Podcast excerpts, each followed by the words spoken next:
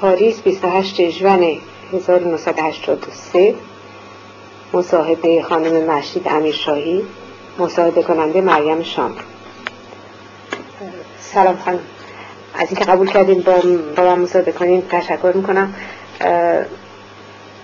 می‌خواستم از اول زندگیتون شروع کنیم شما کجا متولد شدید من کرمانشاه متولد شدم. ولی همه عمرم تهران بزرگ شدم. از کرمانشاه تنها خاطره که با خودم آوردم و حفظ کردم تایم.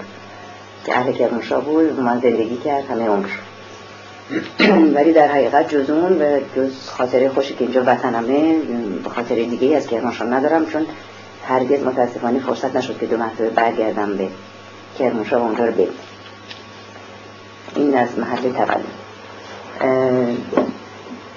ادامه بدم راجع بچه بله راجع بچه تو صحبت. من دو تا خواهر داشتم بچه وسطی بودم. یه خواهر بزرگتر از خودم یه خواهر بزرگتر از خودم. بنابراین توی محیط نسبتا زنونه بار اومدم.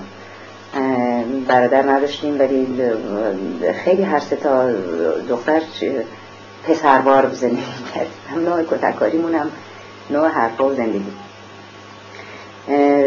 اما خانواده طوری بود که خیلی با بچه های فامیل مثل همه خانواده های ایرونی طبعا. با خانواده و بقیه فامیل و بچه ها و اینا خیلی زیاد در تماس بودیم. با پسرهای فامیل خیلی نزدیک بزرگ شدیم. یعنی با پسر امو و پسر امه و پسر خاله و غیره و اینا. و من هیچ یادم نمیاد که در دوره بچگی خیلی آگاه بوده باشم به اینکه تو خونه ما پسر نیست. برای اینکه خیلی این فرق راجبش از صحبت نشد حقیقتا. اولین باری که این موضوع رو متوجه شدم وقتی بود که خیلی خیلی کوچولو بودم و یه حادثه بود که بعد هم به این قضیه مرتبطش نکردم. حالا که بزرگ شدم بهش فکر می‌کنم مرتبطش می‌کنم به مسئله زن بودن و مرد بودن. خیلی کوچیک بودم شاید دو سال دو سالی من بیشتر نبود. پدرم من یه دفعه با خودش برد حمام. حمام عمومی این کار معمولا آقایون مثل با پسراشون می‌کردن. هیچ وقت اصلا نبوده که دخترشون می‌کرد اما پدرم این کارو کرد و منم خیلی مایل این کار بودم. این هم به پدرم خیلی علاقه من بودم. هم بودن باهش برام لذت داشت و هم دیدن اون منظره حمام مردونه و نوع درلاخ و مشتلگدایی که می‌زدن و مشتمالی که می‌دادن. اینا همش برام خیلی جالب بود. تو این رو جاهای عمومی معمولا پدر من خیلی محبوب بود. دلیلش هم این بود که خیلی آقا بود خیلی آقا بار رفتار کرد خوب انعام می‌داد. این که آدم ها معمولا دوست دارن کسانی که راحت از این بابت چیز می‌کنن پول خرج می‌کنن. ببخشید شغلشون چی بود؟ پدر من قاضی دادگستری بود و وکیل عدلیه و از خیلی جوانی هم به این کار شروع کرد بود. یعنی شاید جوانترین قاضی عدلیه بود وقتی در زمان داور رفت برای قضاوت و نشست پشت میز قضاوت و از قضات بسیار خوبم بود. از این بابت نمی‌دونم که پدرم بود. حقیقتا قاضی خیلی هم با شرفی بود و هم با ثبات. و عرالصول آدم خیلی هوشمندی هم بود. من بر که هوش دارم ضعف دارم از جمله بر پدرم داشتم. با پدر رفتیم داشتم ماجرا حمام تعریف کردم منو برد اونجا بود منم بر خودم مشغول بازی کردن با آب بودم و تماشا کردم. یعنی فرید پدرم مشتمان میده برام جالب بود. در لاکی که پدرم رو میشست محض خودشیرینی احتمالا. به پدرم گفتش که بمیرم براتون آقا. آقای مثل شما حسرت پسر داره لابد که دخترش رو میره حمام. من اینقدر در اون عالم دو سال نیمی این قضیه این برخورد که پدرم هر کاری کرد بعد دیگه باش حمام نرفتم.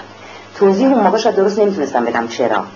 ولی اینقدر می‌دونم به این برخورده بود و این قضیه بعد پدرم است که روشن بود اون بهتر از من فهمیده بود چرا به من برخورده. بعد از اینکه دوبار که اصرار کرد دیگه هم چیز نکرد. ولی احتمال میدم اون دلاک رو تنبیهش کرد این که دیگه نخواستش بیادش ولی این اولین بار بود میگم قضیه اون آن به این قضیه مرتبطش نکردم. ولی که بعد اینقدر راحت با پسر بزرگ شده بودیم تو خانواده که خیلی مطرح نبود.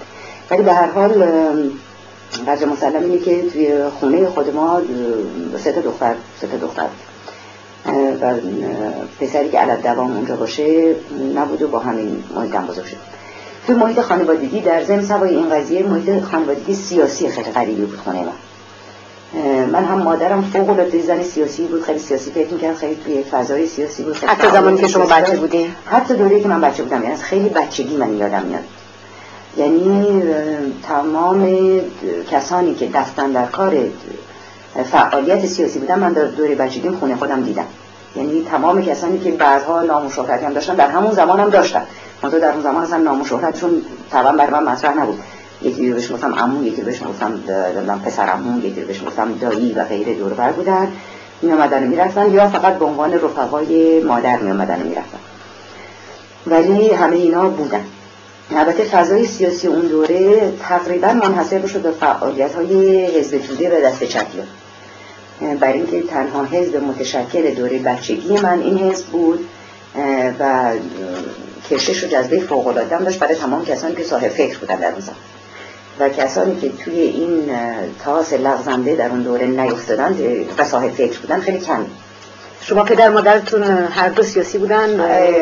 خیلی جالب اینه که هر دو صاحب فکر سیاسی بودن ولی پدر من بسیار مخالف بود با حزب توده و فعالیت های حزب توده و علل اصول با چپیا و کمونیستا فوق العاده بد بود. مادرم برخلاف خیلی سمپاتی داشت براشون خیلی لطف داشت به اونا. شبیه اونا فکر می‌کرد و, و این مسئله نمی‌شد برای چرا؟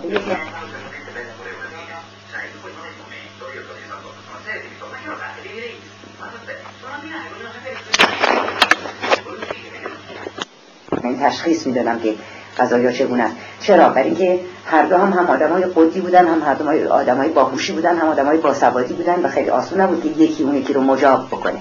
و در, در اون زمان ایرون یک زنی که می‌تونست یه فکری داشته باشه که جدا از فکر شوهرش باشه مشکل نبود؟ حتما بود حتما بود. بدون تردید بود. این البته سوالی سگی از خود مادرم می‌کردین شاید چیزتر بود راحتتر می‌تونست بهتون جواب بده. ولی من به عنوان شاهد مادرها خیلی راحت می‌تونم بگم که بدون شک این قضیه با تمام هوشی که من برای پدرم قائلم و حتی سعه صدری که براش قائلم معتقدم که در اون زمان به هر حال برای او هم خیلی قابل هضم نبود که زنش جز خودش فکر بکنه و نگاه جامعه؟ آره صاحب نگاه بسیار ثواب و جدایی از اون باشه به جامعهش. بنابراین خیلی چیز نبود.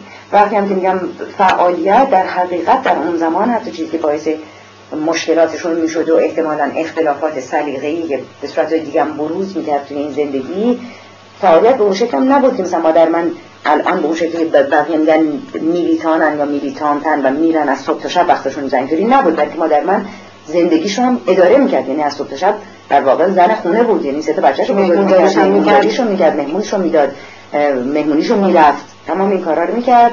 ولی در ضمن تمایلات و همفکری و هماهنگی و همدلیش هم با این گروه سیاسی داشت. البته فعالیت از این قبیل در اون زمان مثلا سازمان جوان سازمان زنان مثلا این حزب بود که فعالیت داشت مثلا شب شب نشینی میذاشتن بعد بلیط براشون فروخته می‌شد یا نمی‌دونم گل میفروختن بعد پول جمع می‌کردن و مادر من مخفی بود اون زمان؟ در اون زمان کاملا آشکارا فعالیت داشت. و حزب توده ایران از زمان سوء قصد به شاه در دانشگاه در حقیقت چیز شد قدغن شد و ممنوع شد. این سالایی که بهش اشاره می‌کنید تقریبا چه سالایی سالا برمیگرده سال از چیزایی که من دارم میگم که من آگاهانه دارم بهش فکر می‌کنم از اول بچگی شاهدش بودم برمیگرده به سالهای 23 و 24 1323 و 1324 از اون زمانها دیگه من آگاهانه قضیه رو می‌دیدم و داشتم بهش فکر می‌کردم. و دوره هم هستیم که ما در تهرون هستیم بله. و مدرسه مدرسه رفتن و بله مدرسه دخترونه می‌رفتید من مدرسه دخترونه می‌رفتم. دوره من مدرسه مخلوط شاید نبود اصلا. در حقیقت دبستان اصلا به صورت مخلوطش وجود نداشت. مدارسی بود به اسم مدارس نوبنیاد معروف شده بود دلیلش هم بود که در دوره رضا شاه همشون ساخته شدن. و این چند وقتیش خیلی با تاسف از کنار مدرسه قدیم هم دبستان قدیم هم رد شدم دیدم چه وضع مفلوکی به خودش گرفته ولی هنوز کلمه نوبنیاد رو روش گذاشتم و با اون که خیلی برام عجیب غریب بود. من مدرسه فیروزگویی رفتم. یعنی شش کلاس ابتداییمو همه رو در اون مدرسه خوندم. خواهرم دو سال اول اونجا نبود خواهر بزرگم ولی از سال سوم اونجا بود. خواهر کوچیکم هم پنج سال اول اونجا خوند کلاس ششم رو که من دیگه ایرون نبودم در اونجا نخوندم رفت مدرسه فردوسی. مدرسه. ولی من خیلی وفادار بودم به مدرسه. از کلاس اول تا کلاس ششم و فیروزگویی خوندم در محیط مدرسه این فضای سیاسی احساس می‌شد؟ به یک معنا آره. منتها به صورت خیلی خفیفتر از توی خونه ما. یعنی یک دوره خیلی خاصی بود که مردم یه جور آگاهی پیدا کرده بودن به مسائل سیاسی. یعنی دوره بعد از رضا شاه بود و اوایل سلطنت سالهای اول سلطنت محمد رضا شاه. هنوز هیچ نوع بگیر و ببند سیاسی به اون معنا وجود نداشت. توی خونه ها راحتتر از مسائل سیاسی صحبت می شد همطور که گفتم بیشترین فعالیت سیاسی رو حزب توده شروع کرده بود برای اینکه در اون سالها آخرین گروه 53 نفری که در زمان رضا حبس شده بودن و زندانی به دلایل عقاید کمونیستیشون آخرین گروهشون در این دوره آزاد شدن از زندان از جمله مثلا کامبخش که من خیلی بچه سال بودم از زندان بیرون اومدنش یادمه. یادمه که آمده بیرون و روزی که آمد خونه ما خیلی خوب یادمه. روزنامه های مفصل سیاسی اون زمان در میمد حتی روزنامه های فکاهی اون زمان که من بعدها که تو خونمون جمع شده بود و خورش بودم و نگاه می‌کردم اینا همشون توی فضای سیاسی. مثلا روزنامه بابا شمدی بود که جز کار حرف مسخره نباید می‌زد ولی یه،, یه خط سیاسی هم داشت. من البته به دید سیاسی و کسی که ادارش می‌کرد خیلی اعتقاد داشتم. بعدها این چیز بعدی البته در اون زمان صاحب فکر عقیده خاصی نبودن. ولی علل اصول فضای سیاسی تو روزنامه ها تو مجلات تو نشریات تو کتابایی که در میومد اینا واقعا محسوس بود. توی دبستان وقتی دارم میگم به یه نحوی بود شاید یک کم مبالغه می‌کنم شاید دلیلش اینه که خودم توی محیط سیاسی بودم که اون خود منعکس می‌کردم توی فضایی که فضای مدرسه بود. بچه های دیگه که فامیلشون شاید شبیه فامیل شما نبود اونها این فضای سیاسی رو فکر می‌کنین احساس می‌کردن؟ والا از طریق معلمین مثلا. اینو دقیق نمی‌تونم بگم آره. احتمال داره احتمال داره. نه الان که وقتی دارم فکر می‌کنم می‌بینم بچه که خود بزرگتر از من. مثلا کسانی بودن که دادم میاد همون دوره که من می‌رفتم فیروزکوهی مثلا کلاس 6 کلاس رو 6 کلاس ابتدایی تموم کردم. مثلا اول مثلا دبستان بودم. اینا 6 کلاس ابتداییشون تموم کرده بودن. بعد یه روزای پنجشنبه بعد از ظهری بود که ما برنامه های بهش گفتن فوق برنامه اگر اشتباه نکنم. تئاتر میذاشتیم یه ماشنامه میذاشتیم پیش پرده میخوندیم از این کارا می‌کردیم. گاه شاگردای قدیم مدرسه هم برمیگشتن به اونجا. من یادم میاد که بعضی از اینا که بعدها هم معروف شدن و اسمی در کردند از شاگردای قدیم مدرسه. اونا می اومدن و اونا چیز سیاسی داشتن. بله.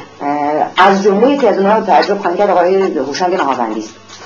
آقای هوشنگ نهاوندی یکی از شاگردای قدیم مدرسه فیروزکوهی بود. قسمت پسرونه قسمت پسرونه دقیقا. برای اینکه اتفاقا اینو من یهو دارم پرحرفی می‌کنم. اونجا که پرسیدیم دختر مدرسه چجوری بود می‌خواستم توضیح بدم توی مدرسه نوبنیاد. یکی از مدارس نادری بود در ایران که یه طرف دیگه هم مدرسه پسرونه بود. این دو مدرسه یه راروی باریک فقط بینش فاصله بود که تو اون رارو دفتر مدیر و ناظم و غیره بود.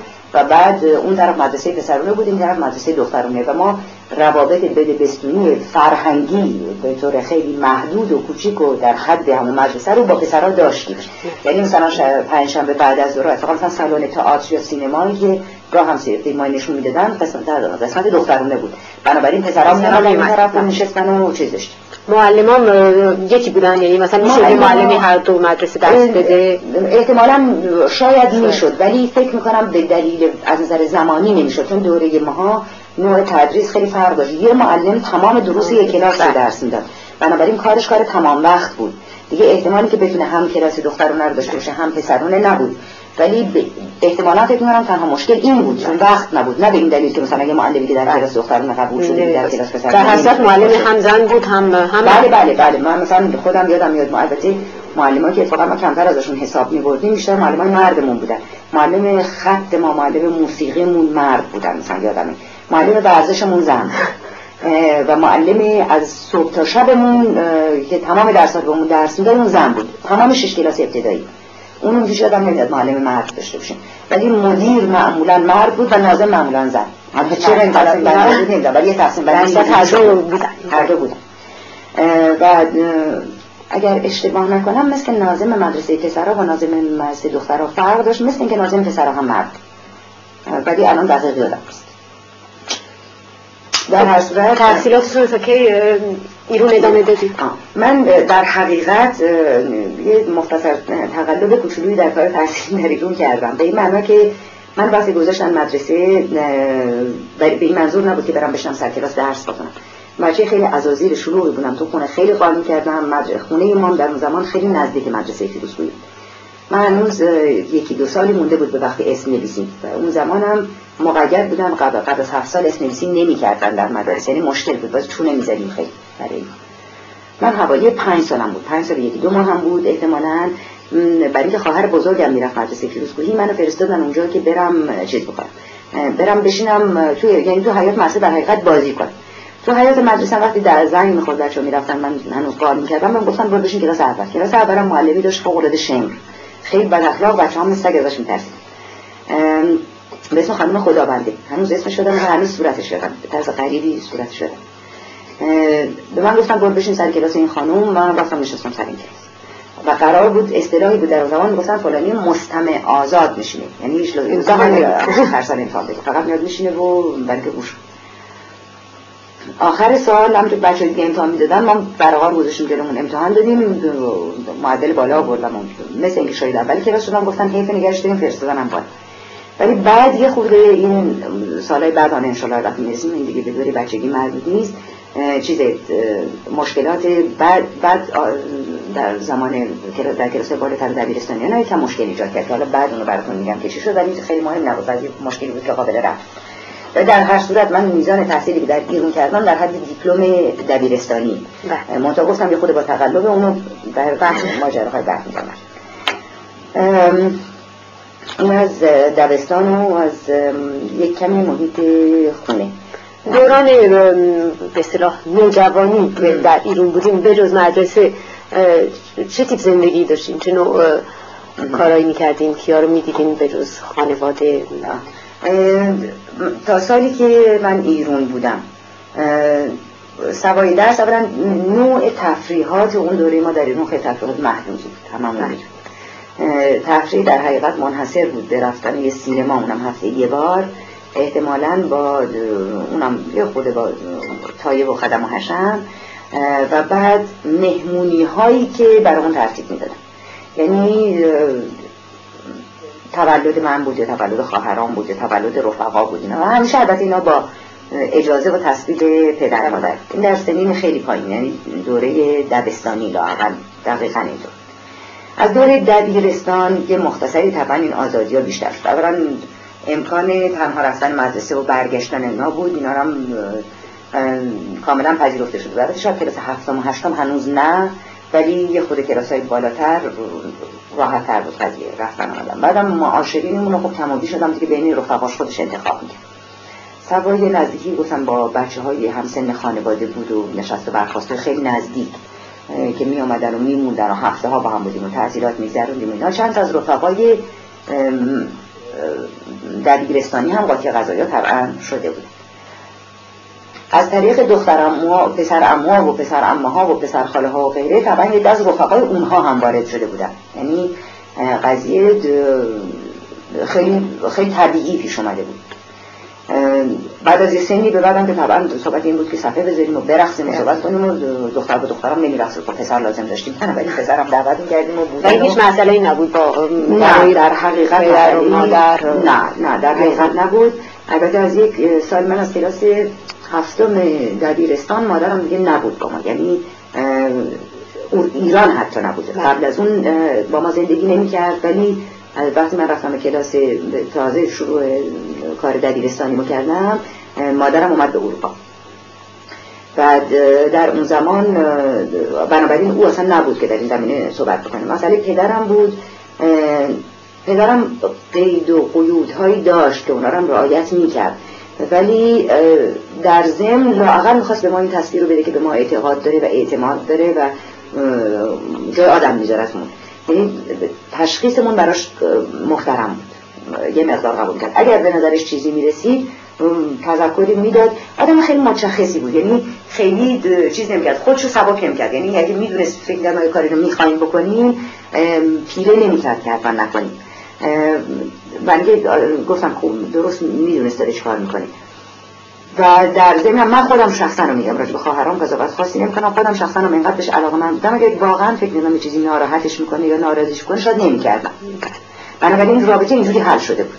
راجع به آیندهتون چطور؟ مثلا تصویری که احیانا از خودتون در آینده داشتید تصویر کسی بود که درس خونده بود و کار می‌کرد یا اینکه تصویر زنی که می‌خواد حتما شوهر بکنه یا؟ بدون شک اولی. یعنی اصلا مسئله این بود که مطلقا تو خونه ما و دور ما مسئله این که خیلی خوب فلانی مثلا حال دیگه به زودی باید شوهر بکنه یا وقت شوهرش رسیده یا کس فلانی آمده خواستگاری اینا تا اونجا که من یادم میاد مطلقا مطرح برای پدرتون هم مطلقا مطلقا انصافا. یعنی هرگز یعنی اون تنها چیز که بود اولا همونطور گفتم خیلی راحت سه تا دخترش به عنوان سه تا پسر از برای درسی لاقل که تفاوت اونطوری احتمالا براش نداشت. یا اگر داشت انقدر خوب رولشو بازی کرد که تا آخر عمرش من نفهمیدم که براش داشت. و اینکه الان این همونطوری داشتم می‌زدم این حرفا رو بر شما می‌زدم یادم افتاد که وقتی دختر خود من دنیا آمد پدرم آمد بیمارستان دیدنش اول حرف در خیلی با خنده حرف زد من مطمئنم که اگر برای زایمان دختر تام بیام بیمارستان باز یه دختر دیگه می‌گیرم. شاید دلش تایید میشه پسر می‌خواست نمی‌دونم. و اینکه اگر هیچ نمی‌خواست لابد این به ذهنش نمیومد در ضمن همینو بگم وقتی مادر من منو حامله بوده مثل اینکه تصور می‌کردم من پسر خواهم بود بلکه این رو هم یادمه که وقتی بزرگ شده بودیم من تنها دختری بودم بین سه تا دختر پدر مادرم که موام همیشه بلند بود و می‌گفتم و پدرم در یکی از دفعات که با من معاشقه داشت. و همه بچه هاش داشت واقعا معاشقه. ناز نوازش هم می‌کرد و معاشقه می‌کرد. باز تنها کسی که قرار بود پسرم باشه تنها دخترم از آب در من چون من تنها کسی بودم که موی بلند داشتم دو تا خیلی ماشین کوتاه بود و پسرونه این چیزا رو ازش دیدم ولی هرگز حس نکردم. ولی در مورد درس و تحصیل و اینا یک آن پدرم این احساس به ما نداد. ما از هیچ پسر دیگه کمتریم. یا درسی که می‌خوایم انتخاب بکنیم باید مثلا حتما جنبه زنونه داشته باشه. بله. بعضی درس ها جنبه مردونه داره. مطلقا مطلقا. یعنی یک بار حتی این تصور بر من پیش نیامد هیچ. به طور که من از خیلی خیلی بچگیم. من که هر بچه رو من دور برم دیدم یه دوره می‌خواسته دکتر بشه. این کلمه دکتر براش مهم بله. بوده. مقصودم دکتر طب بود من گفتم می‌خوام مهندس بشم. درسته که مهندس اون زمان خیلی کار مردونه بود. یعنی لاغل هیچ نمونه زن داشتین اطرافتون نمونه زنی که مستقل بود و کار می‌کرد و دارم الان فکر می‌کنم نمونه زن جز همون زنهای گفتم فعالیت سیاسی داشتم داره برای مادرم دیده بودم که توشون طبعا مثلا اختر کامبخش بود زن وحشتناکی هم بود وحشتناک به معنی واقعی کلمه از ترسناک بود. من دوره بچگی مثلا جدا میترسیدم یعنی هیچ ما را از زولو نمی‌دونم سیاهی شب و اینا نترسونده بودن ولی اسم این خانم که میومد من یه مقدار بلکه خیلی زن بی محبت خشک بی عاطفه ای بود اون اتفاقا از زنایی بود که خیلی زیادی مرد بود یعنی بدون که زن مشخص نبود مرد بود. در عالم مردی مشخص بود یا نبود نمی‌دونم. ممکنه شاید بودین چه کار می‌کرد آره خیلی راحت. یعنی چیزایی که به ذهنم میاد و تو ذهنم مونده که خیلی چیزا هم مونده. از جمله چیزایی که در مورد این زن مثلا فوق العاده بر من دردناک بود مشاهدش و اصلا حضور داشتن وقتی این کارا می‌کرد و رفتارش بود مثلا با مادرش که یه مادر پیری داشت بسیار هم زن مهربون دوست داشتنی بود این زن. اختر خانم یکی از نشون لحظات نشون دادن قدرت و تشخصش پریدن به مادرش بود جلهم و این وقت خیلی خود اون رو حقیر می‌کرد به نظر من. یه حالتی اصلا یکی از تکی کلاماش هم یادم مونده دائم گفت صاف پوسکنده صاف پوسکنده بگم خانم شما هیچ سرتون نمیشه مثلا. و جلو همه کار. و بعد جوری میپرید به این مادر. و چون خودش رفته بود و درس خونده بود و دکتر شده بود. بعدم خلبان بود می‌دونید که بله. تیاره بود از این حرفا پوان خب زن خلبان خلبان در خیلی کم بود. شاید هنوز خیلی شاید هنوز خیلی ولی یه خورده برای من لاقل فکر نمی کنم اشتباه کنم چون به هر حال دوره تون آدم بچگی یه جور خلوص نیتی هست که آدم بعضی چیزها رو نمی‌تونه در موردش اشتباه بکنه. من در این خانم اون سعی سطر رو ندیدم. یعنی حتی می‌خوام اینقدر بگم که رفتن و خلبان شدنش هم یه مقدار بیشتر برای نمایش بود تو علاقه به نفس این کار. من خودم هیچ حاضر نبودم یه کاری بکنم بلکه نمایش بخوام بدم من این کار ولی در اصل احساس می‌کردین که می‌تونین اگه دلتون بخواد بریم مثلا خلبان بشین مهندس آره حتما حتما. خلبانی مثلا حالا ذهنم نیومد هیچ نداشتم واقعا هیچ نداشتم. ولی می‌گفتم دارم خود مهندس بشم. مهندس از مهندسی هم خیلی تصویر اینقدر بچه بودم حرف میزنمش تصویر درستی نداشتم. دقیقا نمی‌دونستم دقیقا نمی‌دونستم چی فقط احتمال می‌دادم که شاید بیش از هر چیزی مهندسی ساختمون تو نظرم بود. چون معماری بیش از هر چیزی مثلا تو ذهنم بود. ولی مهندسی به هر حال اعم بود از تمام کارهای مهندسی. بعد می‌گفتم همه خیلی تشویقم می‌کردن. جز خارج از خانواده. گفتم مهندس. تو چرا گفتم می‌خوام مثلا. از هیچ وقت خانواده احساس نکردین که وقتی میگین من می‌خوام مهندس بشم در فریاد بکنم بگم مثلا یعنی چه مثلا این تیپ جملات اصلا نشنیدم. اصلا در تمام طول زندگی نشنیدم. این جملات اصلا به کلی برام غریب است. یعنی هیچ وقت نشنیدم. این من یاد موضوع دیگه میاندازه که شاید یه خوردم الان دارم با دیگه با خود غم قربت و نوستالژی ازش حرف می‌زنم چون که پدرم نیست و رفته و خیلی من عاشق این مرد بودم.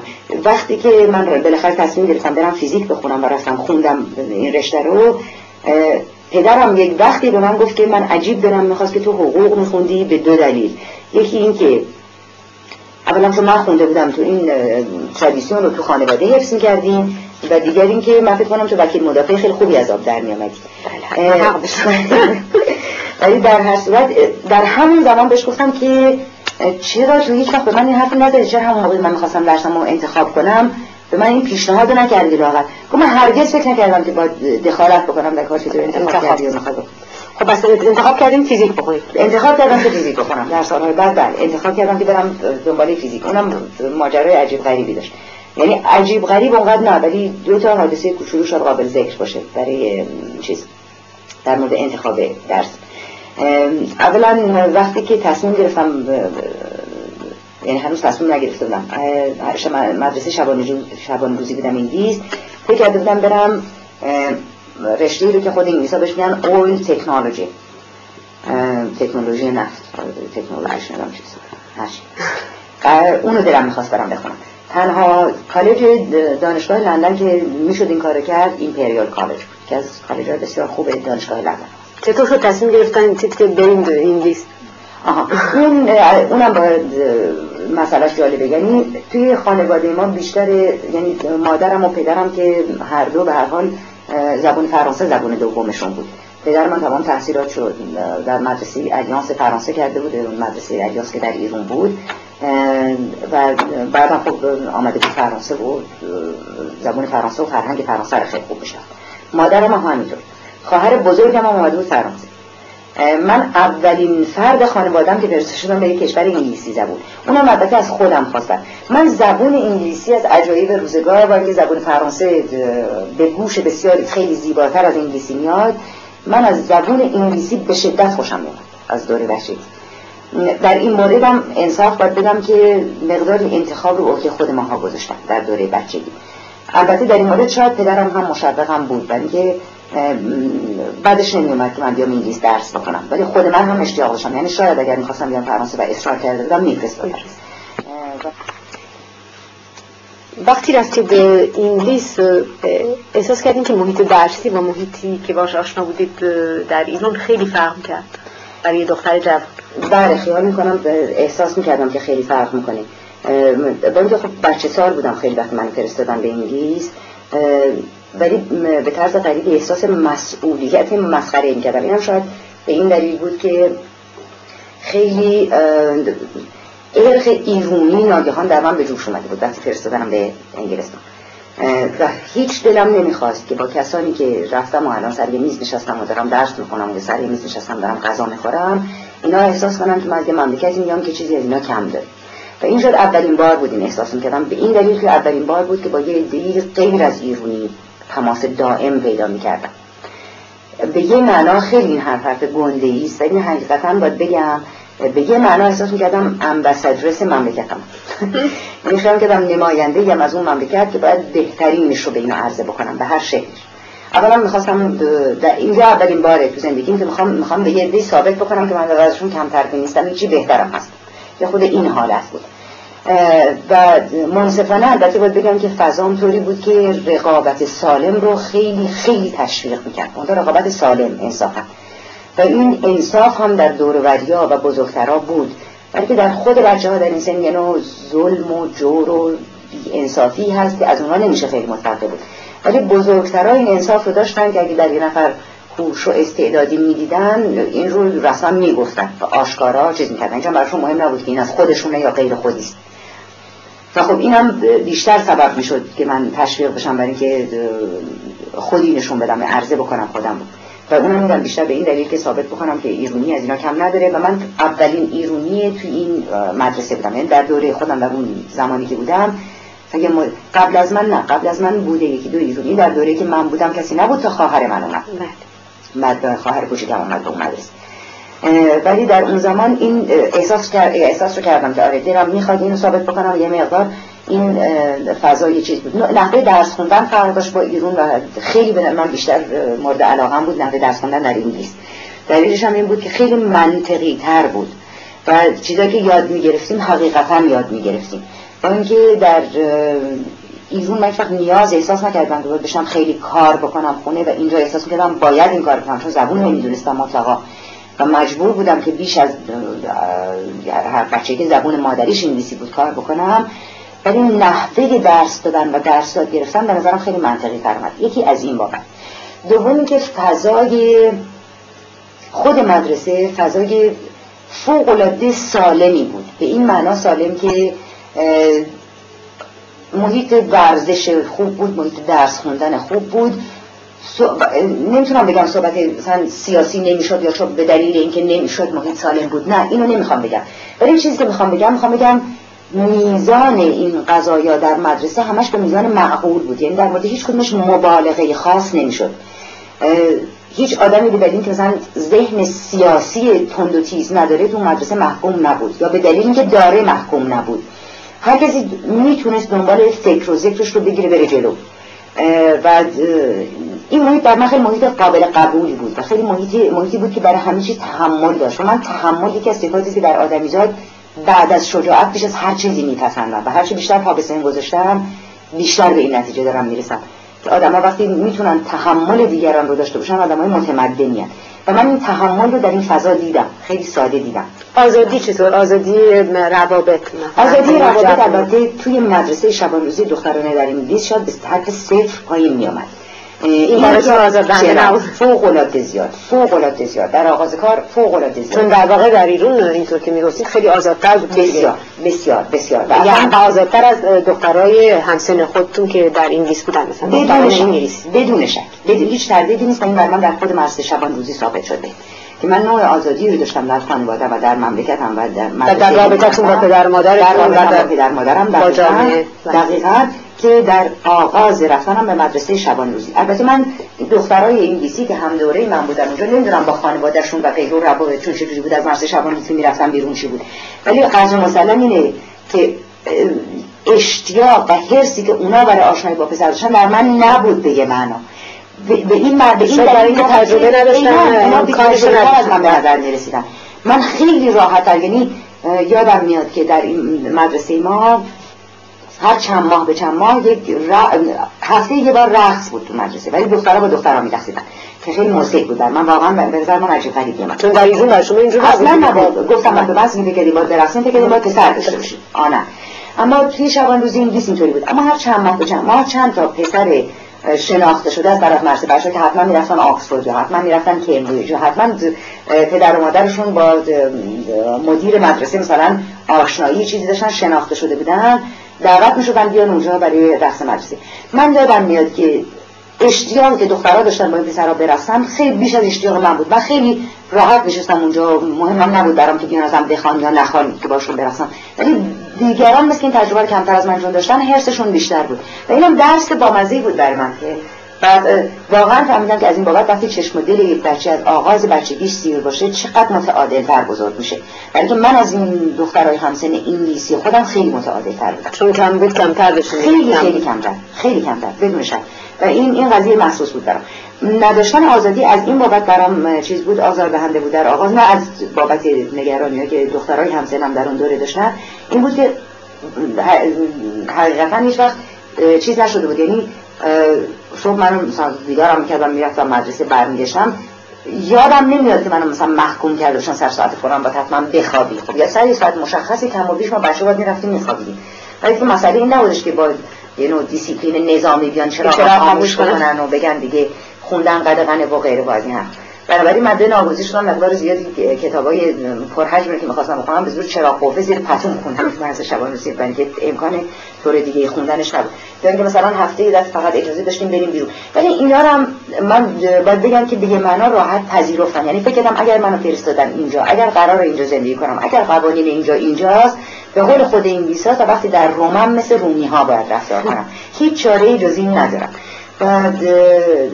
ادای بچه نونور هم نمی‌خواستم در بیارم. درست به همون دلیل رسالت بیمعنایی که بر خودم قائل شده بودم. که فکر می‌کردم نه من باید به عنوان آدم خیلی پخته رفتار بکنم من از این مملکت اومدم که اینا خود درست نمیشناسنش. از این از این صحبتایی که بر خودم کرده بودم.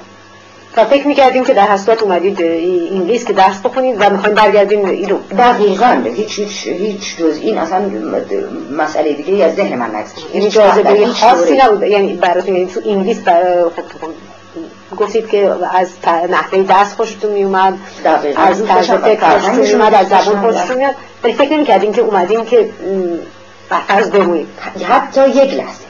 یعنی حتی یک لحظه. در تمام طول سالهایی که اونجا بودم و درس خوندم. هیچ وقت هرگز چنین چیزی از ذهنم هم نگذشت که فکر بکنم که آمدم اینجا بمونم برای همیشه اصلا. بسیار احساس می‌کنم بهشون مدیونم به اون مملکت به اون فرهنگ و که بسیار چیزها ازشون یاد گرفتم. ولی دینم همینجا بهشون ختم میشه و از این جلوتر نمیره. خیلی به معنا بسیاری چیز داره بهشون مدیونم خیلی چیز سوای زبونی که یاد گرفتم ازشون. هنوز معتقدم که از زیباترین زبونهای دنیاست. یه سری چیز داشتن همین انصاف و تحمل برای فکر دیگران رو. من در حقیقت باید بگم اونجا یاد گرفتم. یه نوع زندگی کردن در یک اجتماع بستر رو تو همین شبان روزی که خیلی چیزاش ناگوار بود. یاد گرفتم که وقتی با چند نفر داره توی سری سخت زندگی می‌کنه توی اتاق شب باید بخوابه یه مقدار بر دیگران باید ملاحظه داشته باشه. یعنی همین هم که گفتم دردناک بود سر یه ساعتی چرا برام خاموش می‌کنن ولی می‌دونستم که در اون ساعت سه تا از ما ما شش تا بودیم مثلا تو اتاق سه تا سه تاشون می‌خوان بخوابن حقیقتا. و ما محکومیم به اینکه به هر حال باید این گذشت باید باشیم که چرا باید خاموش باشه من می‌تونم در خاموشی بیدار بمونم ولی احتمالاً کسی می‌خواد بخوابه در نور نمی‌تونه بیدار بمونه. اینا هم چیزایی بود که اونجا یاد گرفتم. یعنی از این بابت احساس دین بهشون می‌کنم. چون چیزایی بود که اگر توی محیط خانوادگی خودم در ایران مونده بودم هرگز یاد نمی‌گرفتم. چون این چیزا بر نمیخوردم. که سوای فرهنگی که اونجا به من داده شد که طبیعی است که فرهنگ مملکت من نبود و در خود فرهنگ مملکت من اون فرهنگ رو دقیقا نمی‌گرفتم. چیز دیگه این گرفتم ولی از اون بابت احساس کمبودی نمی‌کردم. بلکه می‌دونستم اون همیشه در من هست. یعنی پایه هم توی خانوادم بود. هم امید بازگشت زود. یعنی بعد مسئله چند سال بود. بعد وقتی فقط 13 14 سالشه 4 5 سال عمرش خیلی به حساب نمیاد. فکر می‌کردم بعد از این مدت برمیگردم اون فرهنگ همیشه در دسترسم. اگر من قابل باشم ازش استفاده بکنم همیشه می‌تونم استفاده بکنم. بنابراین چیزی رو از اون بابت از دست نداده بودم ولی از اینا چیزی گرفتم کتاب فارسی می‌خونید تو این مدت در هیچ لحظه اینم از مسائل باز جالبه. من در هیچ لحظه ای که در لااقل یک سال اول شبانه روزی من حتی با یک ایرونی در اونجا تماس نداشتم یک لحظه از خوندن کتاب فارسی غافل نشد به چه این خیلی جالبه درست نمی‌دونم. به خیلی خیلی قدیم چند ماه اول فقط و فقط به فارسی بدون شک. و بعد از اون هم هر وقت فارسی میخوندم بعدش هم مسئله نیست که به فارسی فکر می‌کنم به احتمال خیلی قدیم به سالها به فارسی فکر می‌کنم. هنوز به فارسی فکر می‌کنم. هیچ وقت یادم نمیاد در هیچ لحظه به غیر از فارسی به زبان دیگه فکر کرد این مطمئن نیستم. نمی‌تونم در آره خط تقسیمی بکشم در یه لحظه. بگم تا اون زمان به فارسی فکر کردم بعد نمی‌کردم بعد باز فکر کردم. نه. کتاب فارسی توی جزء کاری که می‌کردین همیشه کتاب خوندن فارسی بود؟ بدون شک. در جزء کار درسی من. البته نبود. جزء برنامه درسی نبود. بله من به خصوص شعر فارسی. یعنی سعدی و حافظ من در هیچ سفری در زندگی نبوده تا امروز که برای شما نشستم همراه من نبوده. در هیچ سفری نبوده. یعنی حتی وقتی سفر کوتاه در خود ایران کردم این دو تا کتاب همیشه همراه هم بوده.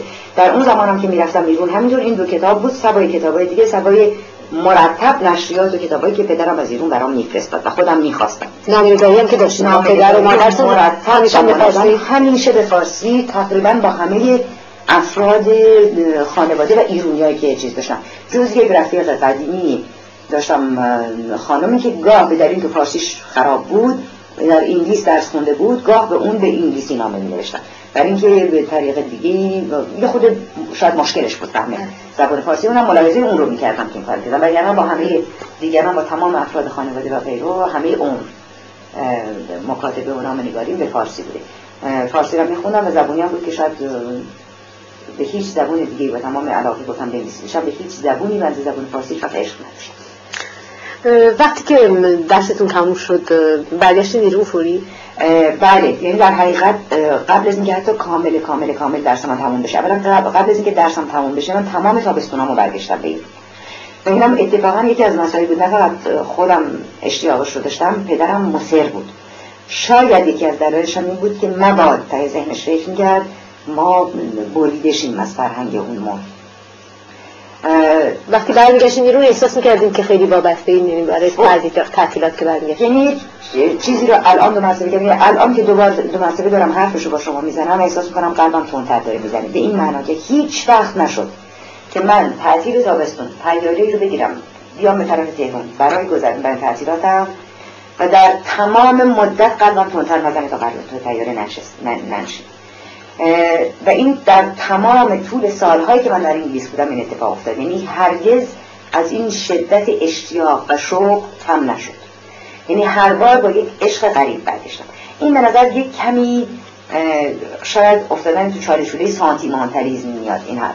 و من یه خود ابا و اکراه دارم از که بیفتم تو چالشوله سانتیمانتالیزم. دلم نمی‌خواد این کار بکنم. از رومانتیک بودن خیلی وحشت ندارم ولی سانتیمانتال بودن خیلی وحشت دارم. اما این حقیقتا از این مقوله نیست از مقوله سانتیمانتالیسم نیست.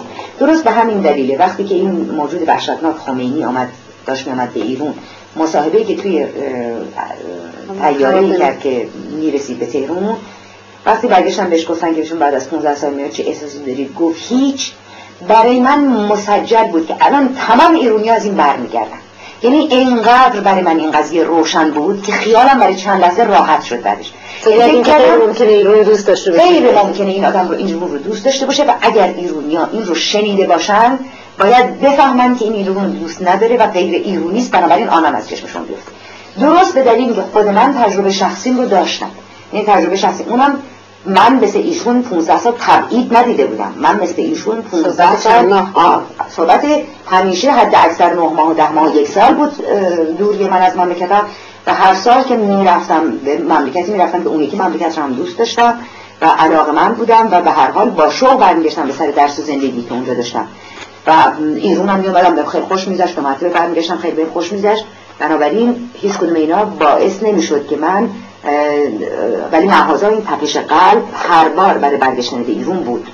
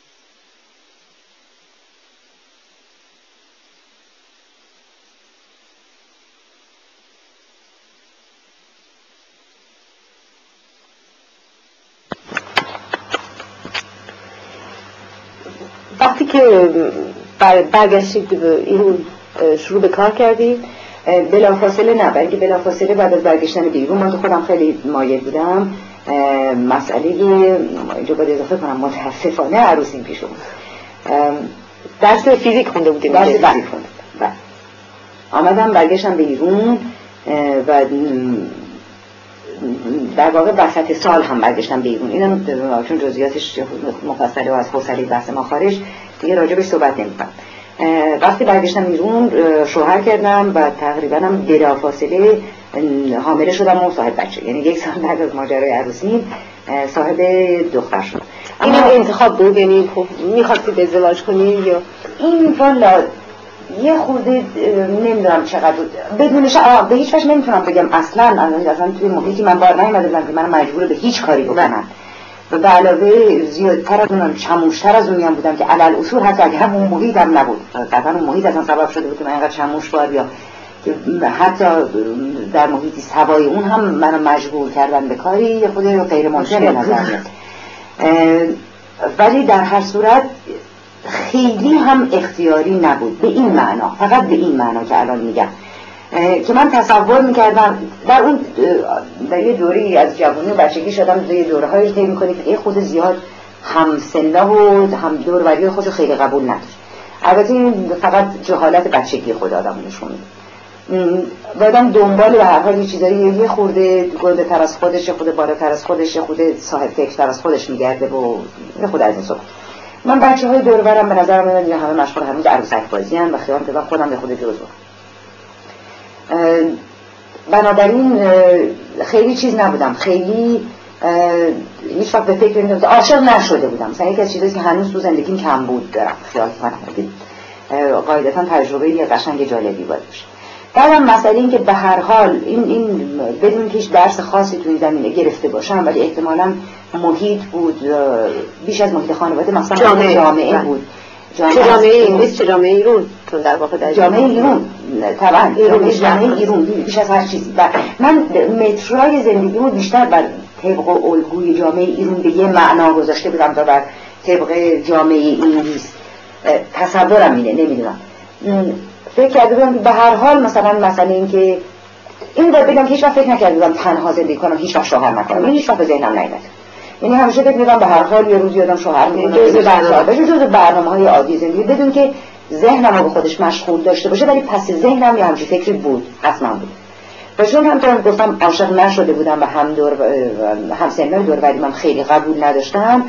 ناگزیر به انتخابی جز کسانی بودم که دور بر خودم بودم. باشون آشناتر بودم و معنوستر بودم.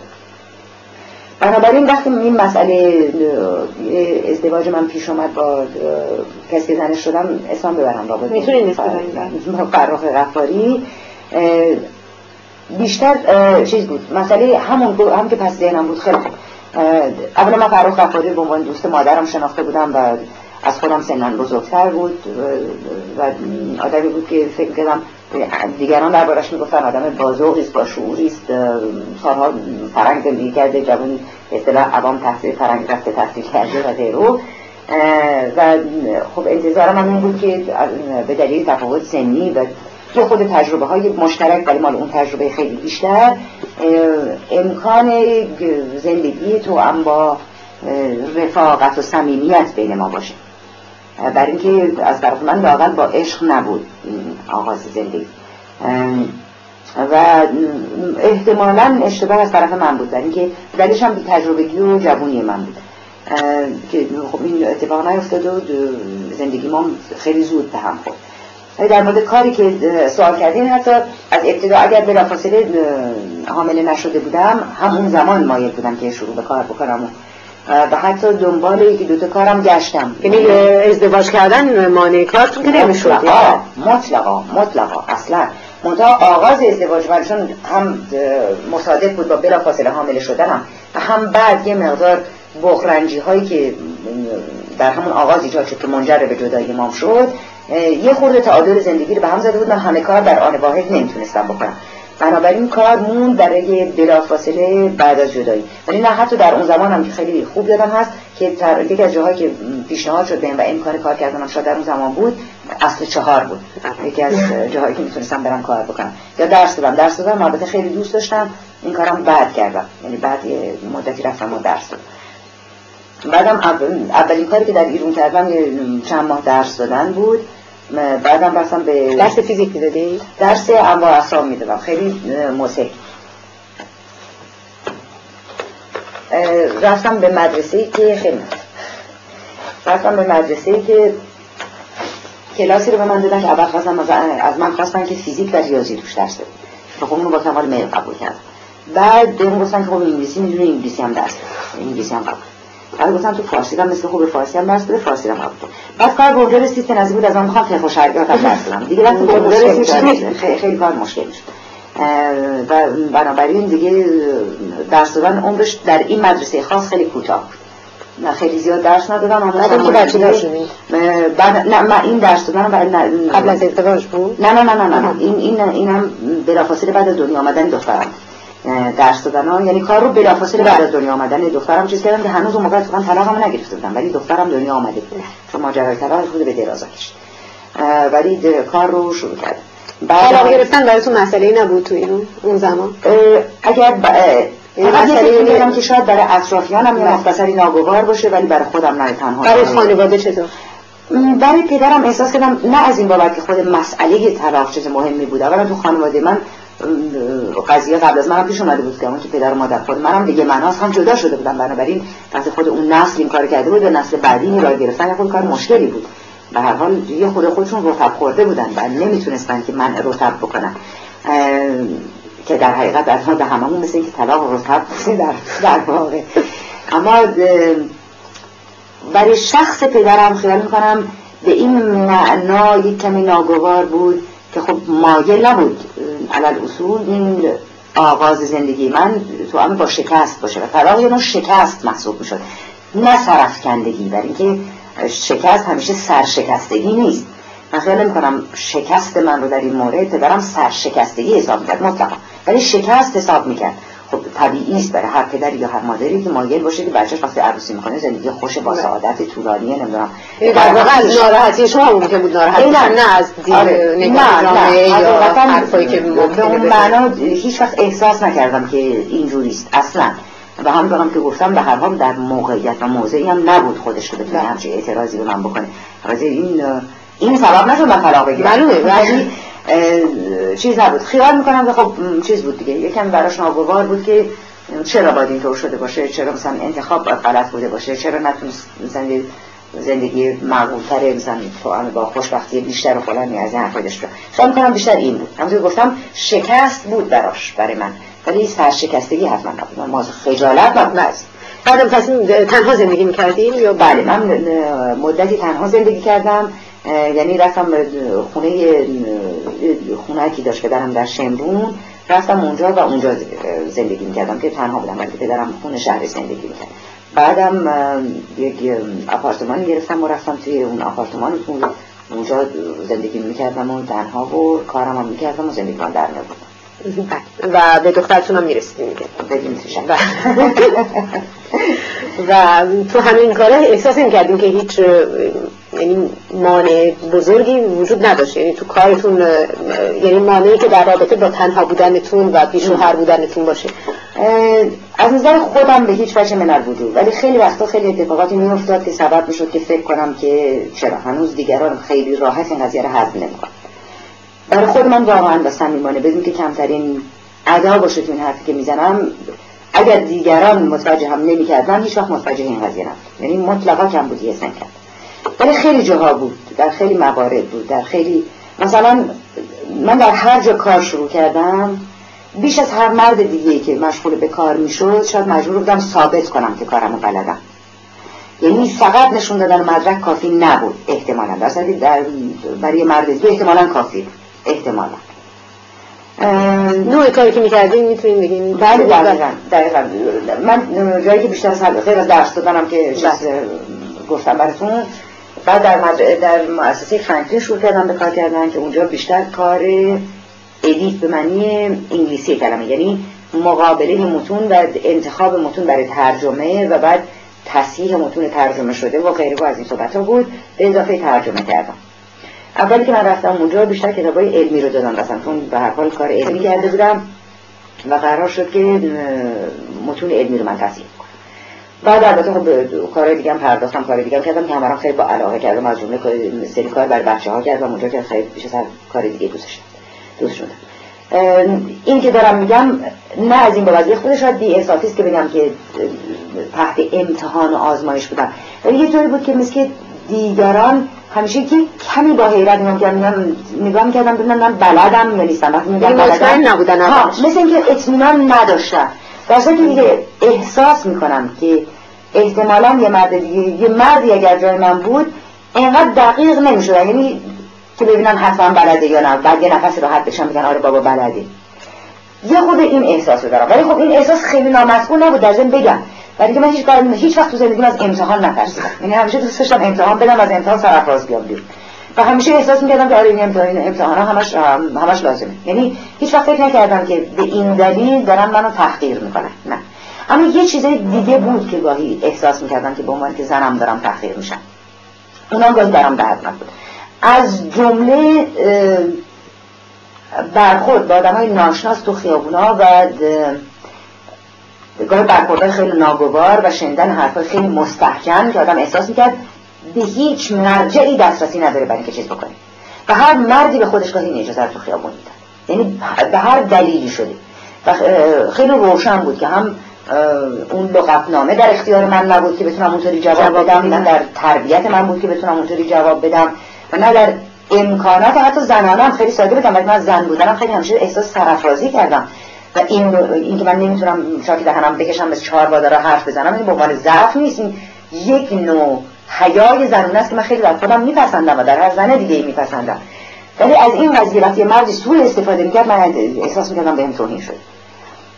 و در این مورد هیچ مرجعی نبود من بتونم شکایت کنم. یعنی به هیچ آژانی نمی‌تونستم برم بگم این آقا به من حرف رکیک زده شما یه کاری بکنید. یعنی احتمالی که اون آژان همین حرف رو من بزنه یا به گیس من بخنده بود. و این همیشه بعد من خیلی دردناک بود. من این تجربه چندین بار داشتم. پس کار نویسندگی شروع کردید ترجمه و نویسندگی. آیا قبل از این زمان اصلا چیزی نوشته بودی؟ بله. این بله, بله. نوشته بودم منتها رو نشده دوش و هیچ کس نشون بدم. توی فرانکلین هم کارمو با نویسندگی ببنده هیچ کس در واقع در آغاز کار نمی‌دونست. من کار نویسندگی می‌کنم. ولی کار اصلا به دلیلی که کار ترجمه رو شروع کرده بودم در فرانکلین استخدام شدم. یعنی به من گفتم من کتاب نشسته بودم ترجمه کرده بودم از آثار جیمز فربر یه ترجمه‌نویس امریکایی که خیلی مورد علاقه منه. در اونجا پرسیدم که محلی جایی هست که همش کتابی رو چاپ کنم؟ من گفتم مؤسسه به اسم فرانکلین وجود داره. من این کتاب فرستادم اونجا که چاپ می‌کنن یا چاپ نمی‌کنن. وقتی کتابو فرستادم بعدش نیاز داشتم به کسی انگلیسی بدونه فارسی بدونه احتمالاً نوع ترجمه رو پسندیده بودن کار من دادن. من بعد از تجربه درس دادنم بود بدم نمیومد از اول دنبال کار میگشتم دلم می‌خواست کار دیگه پیدا بکنم. و بعدم این نوع کار با که قبلا هم هیچ وقت نکرده بودم دلم می‌خواست هیچ بدم نمیاد وقتی به پیشنهاد کردن دوست داشتم که تجربهش بکنم.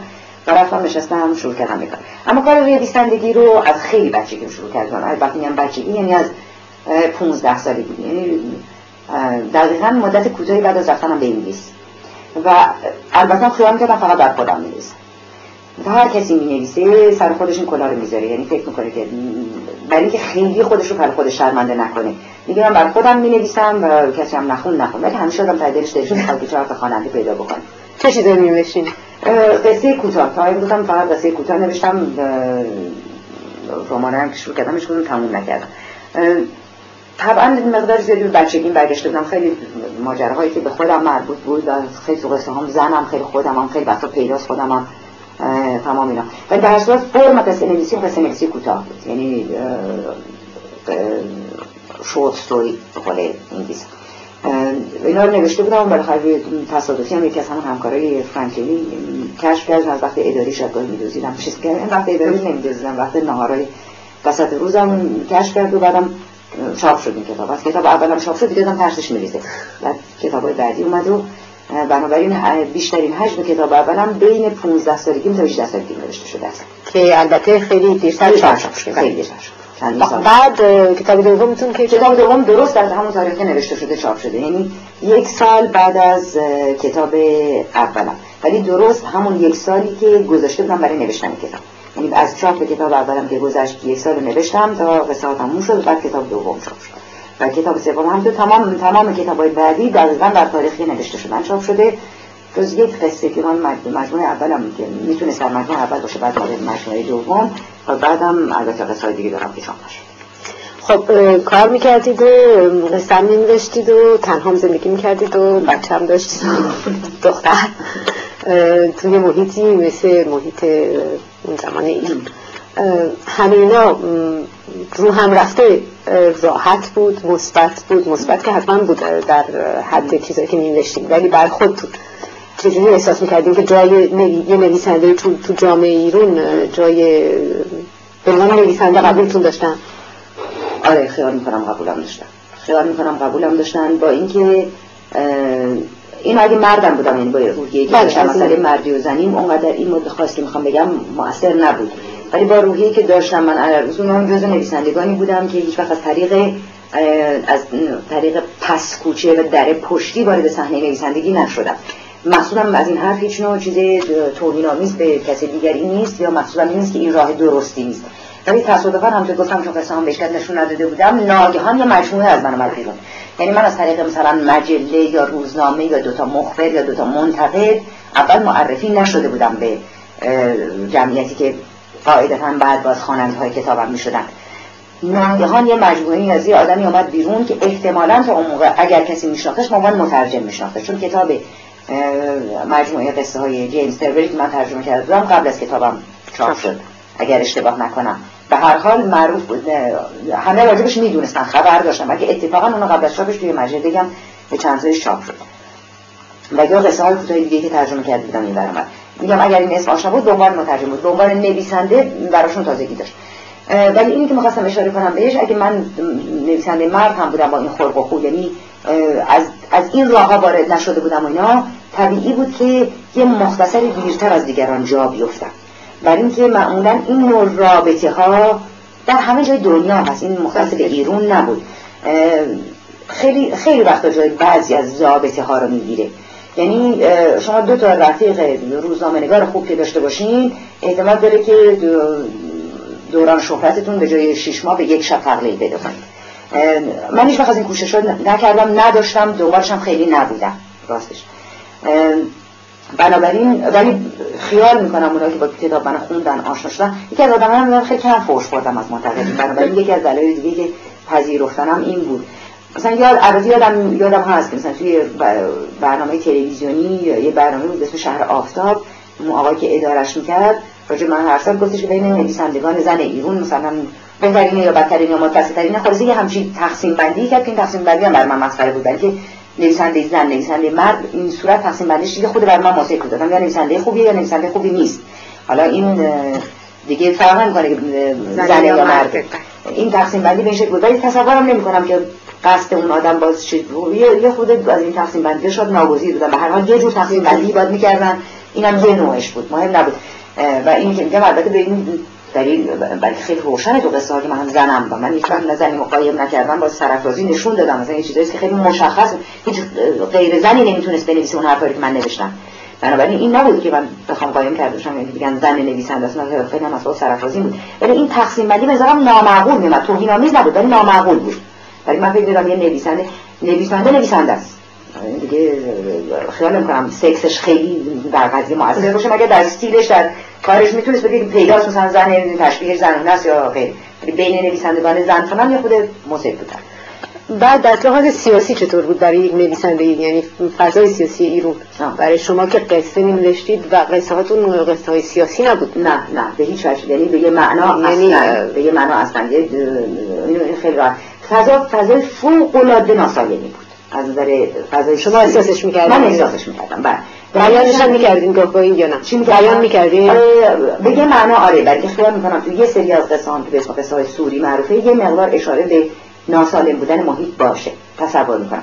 تصور که یکی دو تا قصه دیگه هم هست به هر حال محتوای سیاسی خیلی غلیظ داره منتها در در جواب قصه است. به نظر منم این نقش هر قصه نویسی که اول قصه بنویسه بعد ده تا پیام هم می‌خواد تو دلش بذاره. اون مهم نیست. ولی مهم اینه که اول قصه رو بنویسه. فضا به این دلیل ناسالم بود که فضای بدون سیاستی ایجاد کرده که سیاست از هر مقولش خریدار پیدا کرد. و ممکن بفرمایید چه سالایی بود؟ این سالهایی که خیلی راحت می‌تونم بگم. فرنگی شران آسونتر میاد به ذهنم بلکه می‌دونم چه سالهایی بود که برگشته و اون آغاز کارم بودیم بعد می‌تونیم تبدیلش کنیم دایی اینا برمیگرده به سالهای 62 1962 به بعد بله. پس فضا ناسالم به نظر به نظر من فضا ناسالم دوستان دیگه هم داشتیم که همین آدم داشتن. یعنی با هم صحبت می‌کردیم بله. به سیاست. بله خب، بله بله بله. من یه جلسات هفتگی داشتیم. پنج شنبه پنج شنبه که ادهی بودیم جمع شدیم دور هم. بیشتر هم اهل قلم بودن یا مترجم بودن یا به هر حال قلم می‌زدن. اهل بخیه بودن به اصطلاح.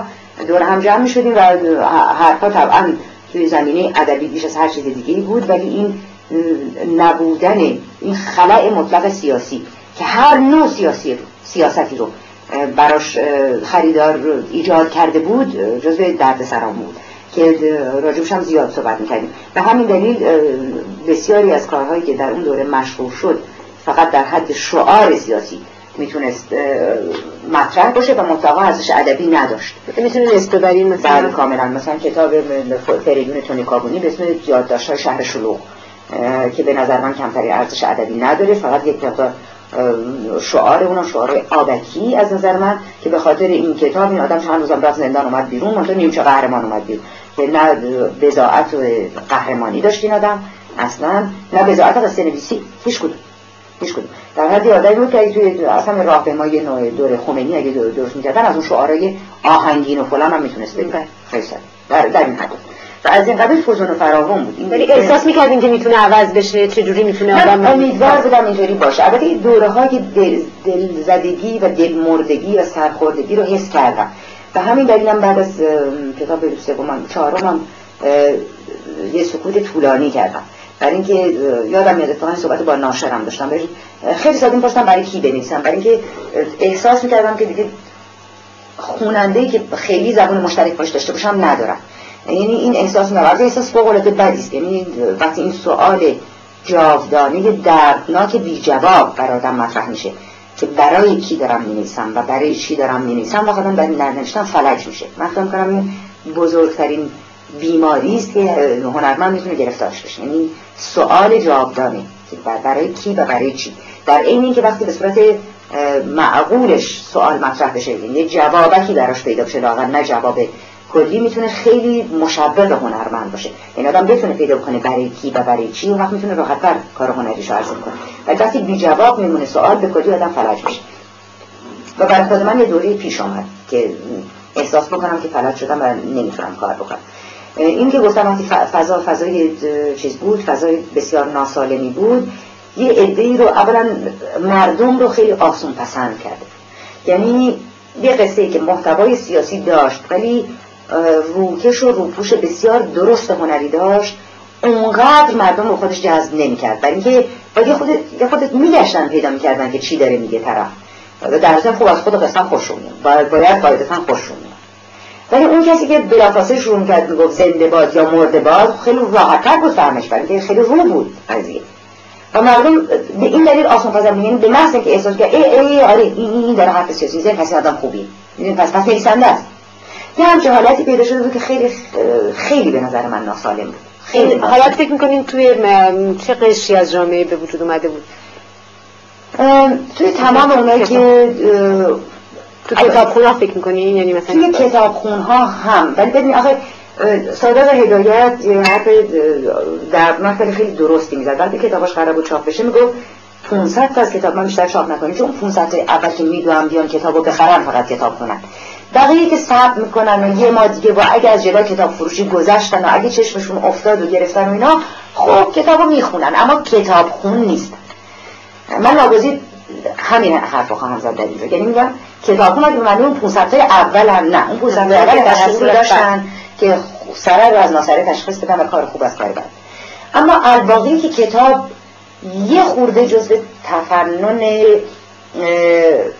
برای من اعتقاد دارم البته کتاب رمان قصه اینا اینا هیچ کتاب فلسفه نیست کتاب ریاضی نیست کتاب فیزیک هم نیست که نیاز داشته باشم ساعت ها بشینه و زانوی غم و انگشت تفکر به شقیقه بزنه و فکر بکنه درباش نه باید لذتی داشته باشه کتاب خوندن. به هر حال اون که بدون شک هست. اما تفنن اونقدر سبکی نیست که آدم بتونه خیلی راحت از روش بگذره. به هر حال نیاز به یه خود فکر کردن یه خود تعمق یه خود توی بطن قضیه رفتن داره. این یعنی زحمت کشیدن دیگه در زحمت. یعنی یعنی مثلا کتابی رو نوشت داد بیرون زحمت بقیه رو بر عهده دیگران گذاشته. به همین علت من فکر کنم همه آدما نمی‌دونم چقدر لیسانس نوشتن دارن بلکه من نمی‌دونم چقدر حق دارم به مردم زحمت رو بدن که بیان کتاب ما رو بخونید چون یه مقدار آدم باید یه مقدار جسارت می‌خواد. یعنی یه مقدار آدم باید مثل من یه خود پررویی لازم داشته باشه. این حتی یه خورده خودخواهی رو داشته باشه که فکر آره میارزه. این کاری کاری من کردم میارزه. اشار نفر زحمت بکشم و بخونش و البته اعتقاد دارم باز با همون فروتنی که در نیست که بسیاری این حق رو نداشتن. و نباید این زحمت رو مردم میدن. ولی خب اون جمع دوم از اون کتابخونه گروه اول که بگذاریم که البته 500 تا شاید مبالغه است به صورت منفیش ولی از اون کتابخونا که بگذاریم که به هر حال گفتن تشخیص سر از ناسره می‌دادن و می‌تونستن تشخیص بدن کتاب خوب بچیه توده مردم. عوام و ناس که به هر حال همشون کوره سوادی هم پیدا کرده بودن. یه عدهشون هم بیش از کوره سواد یعنی بچه های دانشگاهی بچه های آخر دبیرستان. نمی‌دونم حاشیه نشینای هنرمندا حاشیه نشینای روشنفکرا. تمام اینا آدمای آسون پسندی شده بودن تو کارشون. و دنبال یه سری چیزایی میگشتن که مریت و خود مزایای کار هنری اونقدر مد نظرشون نبود. که شعارهای آبکی بود. و این دلیلش سیاسی دلیلش دقیقا سیاسی بود. یعنی دلیلش به وجود نیاوردن کمبود یک فضای سیاسی سالم بود. یعنی وقتی مردم راحت نمی‌تونستن با هم حرفشون رو بزنن. راحت نمی‌تونستن بشنن بحث بکنن. راحت نمی‌تونستن بگن فلان وزیر آدم مزخرفی است یا نمی‌دونم فلان کاری که شاهکرد نباید بکنه یا مجلس مجلس قلابی است. وقتی نمی‌تونستن این حرفا رو راحت در یک محفلی در یک مجلسی در یک جای عمومی بزنن دلشون خوش می‌کردن که یه آدم دیگه توی کتابش لابلاش برگشته گفته که مردشور فلان وزیر رو ببرن یا مثلا شاه آدم مزخرف. و اینو به اشاره و به ایما نه به سراحت این کارهایی که نمی‌تونستن بکنن یعنی انتقاد یعنی صحبت سیاسی. اگه می‌کردن چی می‌شد؟ یعنی دور برای شما بین اطرافیانتون براشون گرفتاری سیاسی بزرگی پیش اومد؟ اگر از این حرفا می‌زدن؟ بله. در حقیقت یه چیزی خیلی ساده بگم. نه. خیال می‌کنم اگر این آدم یه مقدار نداشتن شجاعت خود آدما بود. یعنی خود ما در همین محافل روز پنجشنبه ممکن میگم البته بین دوستان بودیم. ولی خود من آدمی هم خیلی دهن گشادی دارم. یعنی بسیاری حرفا رو می‌زنم و داشتم مشکلی و بارها برام پیش اومده که حرفایی زدم که دیگران فکر کردن که اصلا در سر خواهد و هرگز نشد. و هرگز نشد. دلیلش هم خیلی برای من روشنه. ولی من خیال می‌کنم من تصور مناسبت دیگری در یه جای دیگه این صحبت که با هم دیگه داشتیم گفتم که به من تحمل رو بعد از شجاعت بهترین صفت آدما می‌دونم حالا رسیدم به جایی که از شجاعت می‌تونم حرف بزنم باید من فکر کنم شجاعت همه جا همه جای بازده درست داره. شجاعت رو با تحور و دلاوری و نفس کش طلبیدن اشتباه نمی کنم شجاعت به معنی عرستویی کلمه رو دارم می‌برم. شجاعت در چیزایی که آدم بهشون اعتقاد داره یعنی نشون دادن ایستادگی و پایمردی در مقابل چیزایی که آدم معتقد کارهای درست است واسدن پاش. گفتنش محکم گفتنش و به آسونی دست در نداشتن ازش. این برای من تعریف شجاعت است.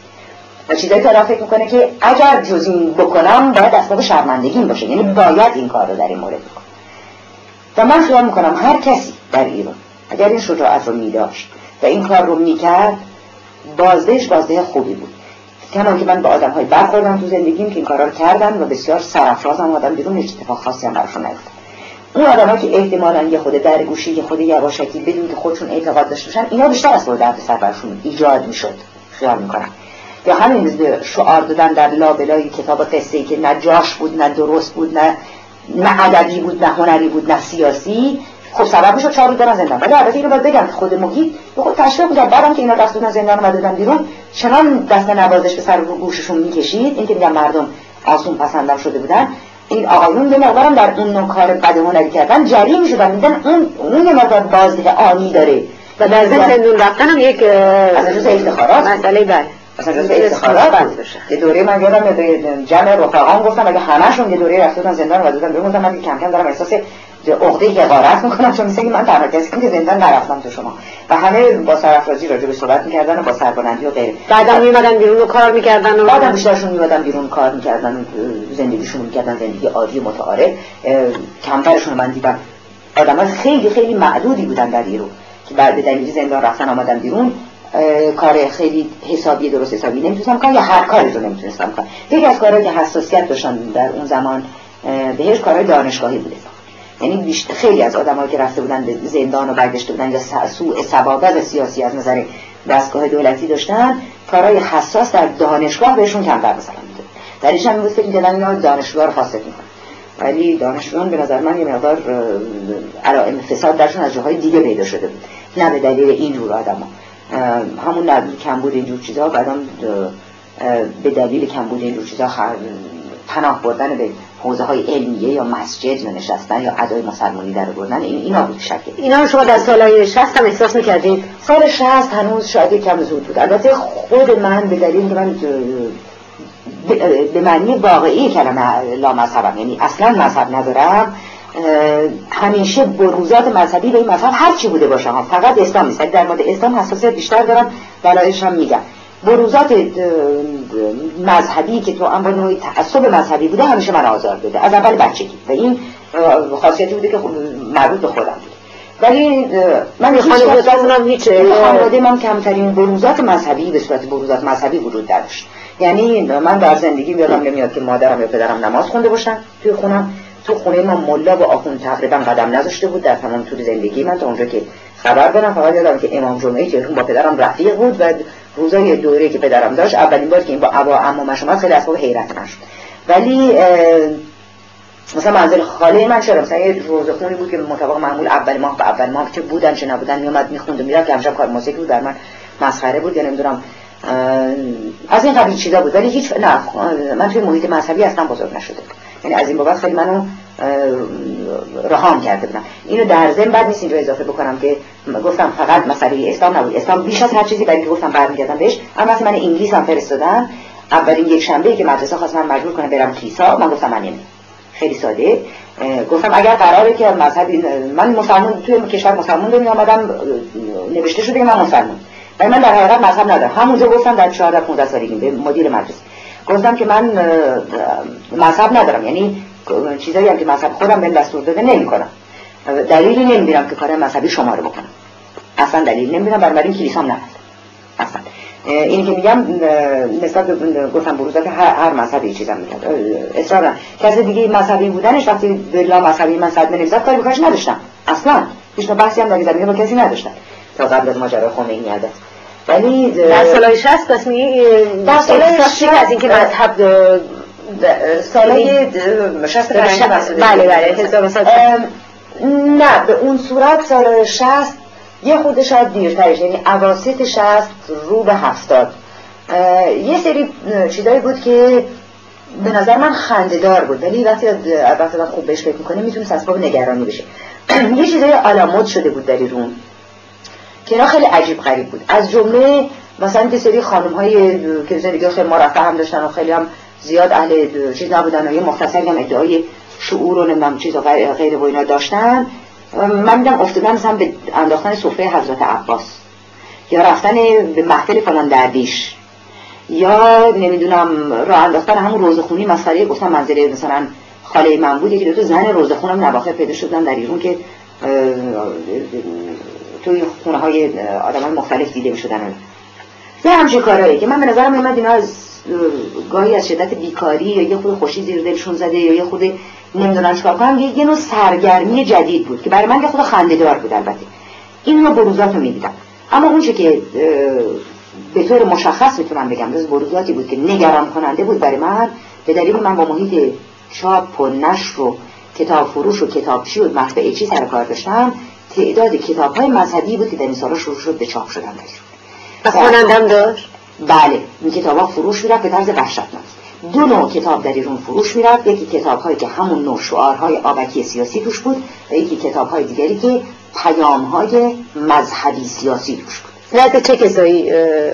من فکر کنم طبقه متوسط دانشجو به خصوص شهرستانی هایی که آمده بودن به ایرون به تهرون معذرت می‌خوام و جا نیفتاده بودن. به عنوان دانشجو مثلا. دانشجو یا حتی یه خود مثلا کار نوع کارشون عوض شده بود.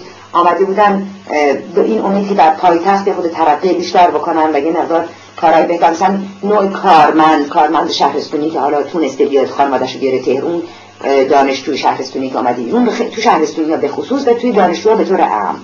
این قضیه چیز پیدا کرده بود و از اون اون هم به نظرشون میومد یه البته کار سیاسی است. همون باز به دلیل کار سیاسی. ولی به هر حال اون عنصر مذهبی بر تمام عنصرهای دیگه غالب بود. و کتاب ها رسما کتاب های مذهبی بود. حتی کتاب مجلسی چاپ می‌شد و فروش می‌رفت در اون به عنوان یه عنصر هم سیاسی و هم فرهنگی بود. راجبش صحبت من صحبت اولا به اون شکل من چون به دلیل فضولی من گفتم تماسایی که با این آدما داشتم متوجه این قضیه بودم که این اتفاق داره میفته من نمی‌دونم چقدر به عنوان تصور می‌کنم اشتباه در اذهان پیش اومده بود که عنصر عنصر فرهنگی است عنصر فرهنگی ایرونی است. یعنی مسئله مذهب رو با هویت ملی اشتباه کرده, بودن. و این از آغاز کار اینجوری بود. یعنی از این راه. یعنی باز هم گفتم در حد همون شعارهای آبکی وقتی می‌تونستن بگن که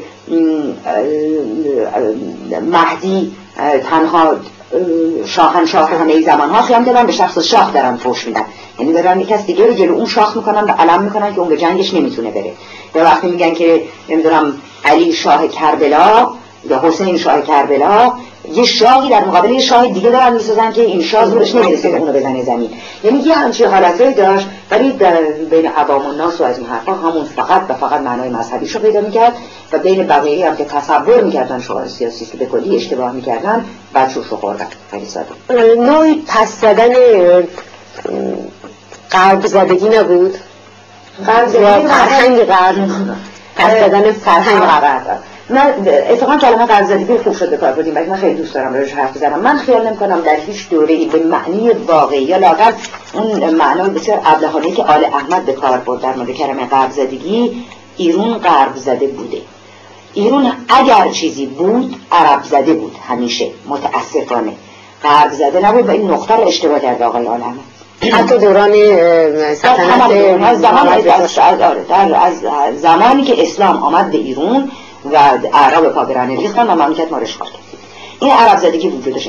و در تمام ادوار تاریخ هم وقتی برمیگردید نگاه می‌کنید بروزات عرب زدگی رو از یه جاهایی می‌بینید که می‌زنه یه دوره. خواهی دلیلش هم به وجود آوردن سیستم آخوندی و ملابازی بود. ملاها همیشه مایل بودن قدرتهایی داشته باشن و هیچ فتنه ای در مملکت هیچ قائله هیچ حادثه تاریخی از این قبیل که بعد پدر ما در مده در ایران پیش نیومده بعد از اسلام که آخوندها درش انگشتی نداشته باشه.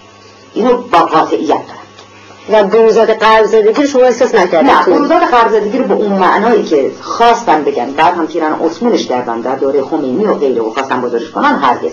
برای اینکه اگر آدمهایی مثل بنده اوشو که درس اونو در خارج خونده بودید به عنوان قرض زده و بروزات قرض زدگی قرار بود اونجا باشیم خیلی اشتباه کردم. بلکه من تصور می‌کنم ما ایرون و فرهنگ ایرون خیلی بیشتر از بهتر از این مله های غیر ایرونی میشناختیم و براش حرمت قائلیم اگر مقصود این بود که چهار تا جاده کشیده شده بود و سه تا سد ساخته بودن و کازینو در اونجا بود و رقاص خونم بود اینا هم بروزات قرب زدگی به اون شکل نبود. اگر قرار بود ملا بازی در نیارن اینا چیزایی بود که سر خودش هیچ چیزای بدی هم نیست می‌تونه تو هر مملکتی هم وجود داشته باشه.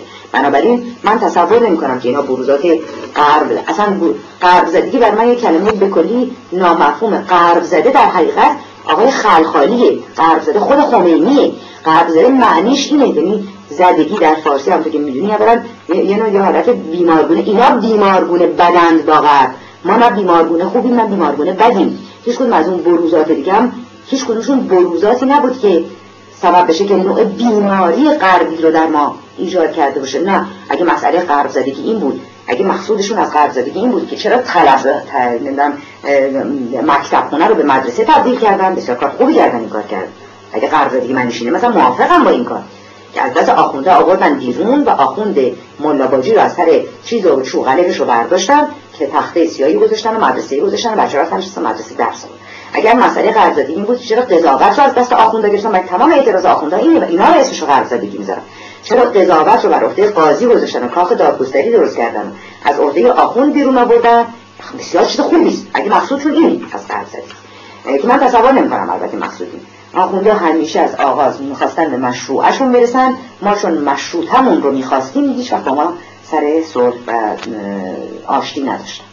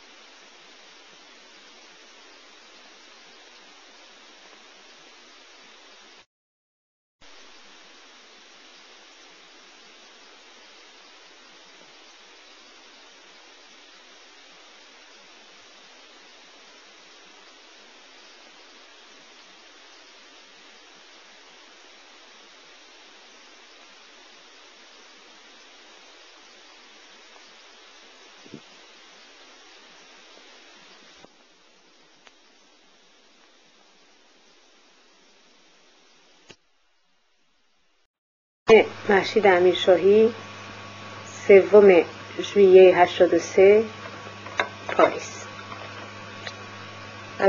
خانم امیرشاهی دفعه پیش صحبت های مختلف کردیم. اگه موافق باشیم می‌خواستم روی دو تا نکته برگردیم.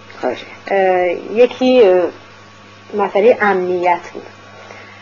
شما گفتید که تنها زندگی می‌کردید کار می‌کردید و بچهتون رو بزرگ می‌کردین کتاب هم نمیشتین و در ضمن اشاره کردین که توی خیابون گاهگاهی احساس ناراحتی می‌کردید.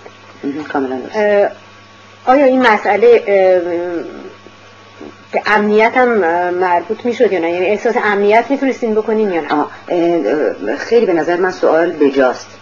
امنیت اگه مقصود اینه که مثلا اگه فکر کردم که شب دیر دارم میرم خونه یا تنها دارم یه جایی میرم یا بر میگردم احساس ترس و وحشتی داشته باشم. اگه فقط به این ختم بشه مسلما باید بگم که کمترین احساس ناامنی در اون دوره نمی‌کرد. این رو منصفانه باید بگم. یعنی بارها من خونم جای بسیار پرت دور افتاده در یک ناکجا آبادی بود روی تپه ای که تا چند کیلومتر دورورش هیچی نبود. و من بارها برام پیش اومد که ساعت دو سه بعد از نصف شب خودم پشت همون ماشین قرازه که داشتم میشستم از مهمونی از جایی مجلسی محفلی جایی که بودیم برمیگشتم اصرارم داشتم بلکه همیشه از اینکه مزاحم کس دیگه بشم حتما من شب برسونه ناراحت بودم و میبردم ماشینم با خودم. حقیقتا باید بگم که هیچ برام پیش نیامد که احساس بکنم که میترسم. نه اصلا همچی چیزی نبود. بنابراین احساس امنیت کردم تو همون خونه دور افتادم که اون گوشه گرفته بودم زندگی می‌کردم وحشت اینطوری مطلقا نداشتم و واقعا احساس امنیت کامل داشتم. احتمال اینکه مثلا نمی‌دونم مستی آخر شب توی ماشینی باشه فکر کنه مثلا تا یه صد متر دنبال آدم بیاد بعدم ببین آدم اعتناش نمی‌کنه بره برای هر زنی بود. هر دنیا. دقیقا. یعنی هیچ چیز استثنایی نبود. ولی من ناامنی رو به معنای واقعی کلمه از وقتی احساس کردم که ماجرای فتنه خمینی پیش یعنی یک لحظه به عنوان زن بودن احساس امنیت نکردم. یعنی درست به دلیل زن بودن بله. احساس امنیت نکردم. در تمام لحظات احساس می‌کردم که خطری دنبالم هست. در صورت که این خطر رو هرگز در دوره گذشته حس نکرده بودم. هیچ وقت. بله. خب متشکرم. نکته دوم مسئله کتاب های مذهبی بود. راجبش صحبت کردیم گفتیم که در سالهای هشتاد به علت اینکه خود شما در کار به خاطر کارتون و نویسنده بودنتون کتاب های متوجه شده بودیم که کتاب های مذهبی زیاد چاپ می‌شد و نسبتا زیاد خونده می‌شد. کاملا درست. البته سالهای 60 بود نه سالهای 80 یعنی اواخر سالهای 60 شما گفتین 80 من گفتم من 60 من 60 بود در اون صحبت کردم سال اواخر سالهای 60 یعنی به تحقیق دیگر نیمه سالهای 60 به بعد. از 65 به بعد. به بعد. آره، دقیق هم نمی‌تونم تاریخ شما اگه بکنم برای اینا چیزایی نبود که آنن به چشم بخوره. اینا بعد از مدت زمانی قضایا روشن می‌شد. من برای خیلی خوب یادمه که سالهای هفتاد مثلا اوایل هفتاد من با ناشر خودم که صحبت می‌کردم یا با کسانی که دستم در کار کتاب بودن و غیره دقیقا این صحبت ها پیش می این رو مثل بهش اشاره کردم اگه تکراری ببخشید من ممکنه ملال آور باشه حرف ولی گاهی بعضی این حرفا روشن بشه بد نیست من یادم هست که قور می‌زد ناشر من که چرا مثلا کمتر می‌رسی این مدت یا و من بهتون گفتم این رو مثل اینکه این سوال برام پیش اومد بود که برای کی دارم می‌نویسم و برای چی بله. دارم می‌نویسم و به همین دلیل احساس کردم دوره فلجم و نوشتم خیلی کم نوشتم همونجا و در همین مواردی که این صحبت ها پیش می آمد یکی از دلایل چیز من این بود که گفتم که آزم ببین مردم خیلی آسون پسند شدن. کافی آدم شما تا شعار نیمه سیاسی آبکی توی کاراش بده برای اینکه خواننده پیدا بکنه. من این کارو نمی کنم چون من دنبال کار آسون در کار نویسندگی هیچ وقت نبودم. به علاوه من اگر یک حسن بر خودم قائل باشم در کارهای نوشت در نوشته هام صمیمیت با خودم صمیمیت با خودم هست که نتیجتا القا میشه به خواننده و اگر بخوام اون نوع کارا رو بکنم ناگزیر این نوع صمیمیت رو دیگه با خودم نخواهم داشت. یعنی اون نوع کار من نیست و احساسی هم براش ندارم. در فقط این نوع کتاب که فروش میده. ناشر من گفت نه یه نوع کتاب دیگه هم هست که فروش میده. و کتاب های مذهبی است. که بر من خیلی عجیب بود و خیلی به یه معنا جالب جالب به معنی اینکه توجه هم رو جلب کرد. گفتم چطور کتاب مذهبی به چه مناسبت وارد تیراژ کتاب مذهبی بالاست.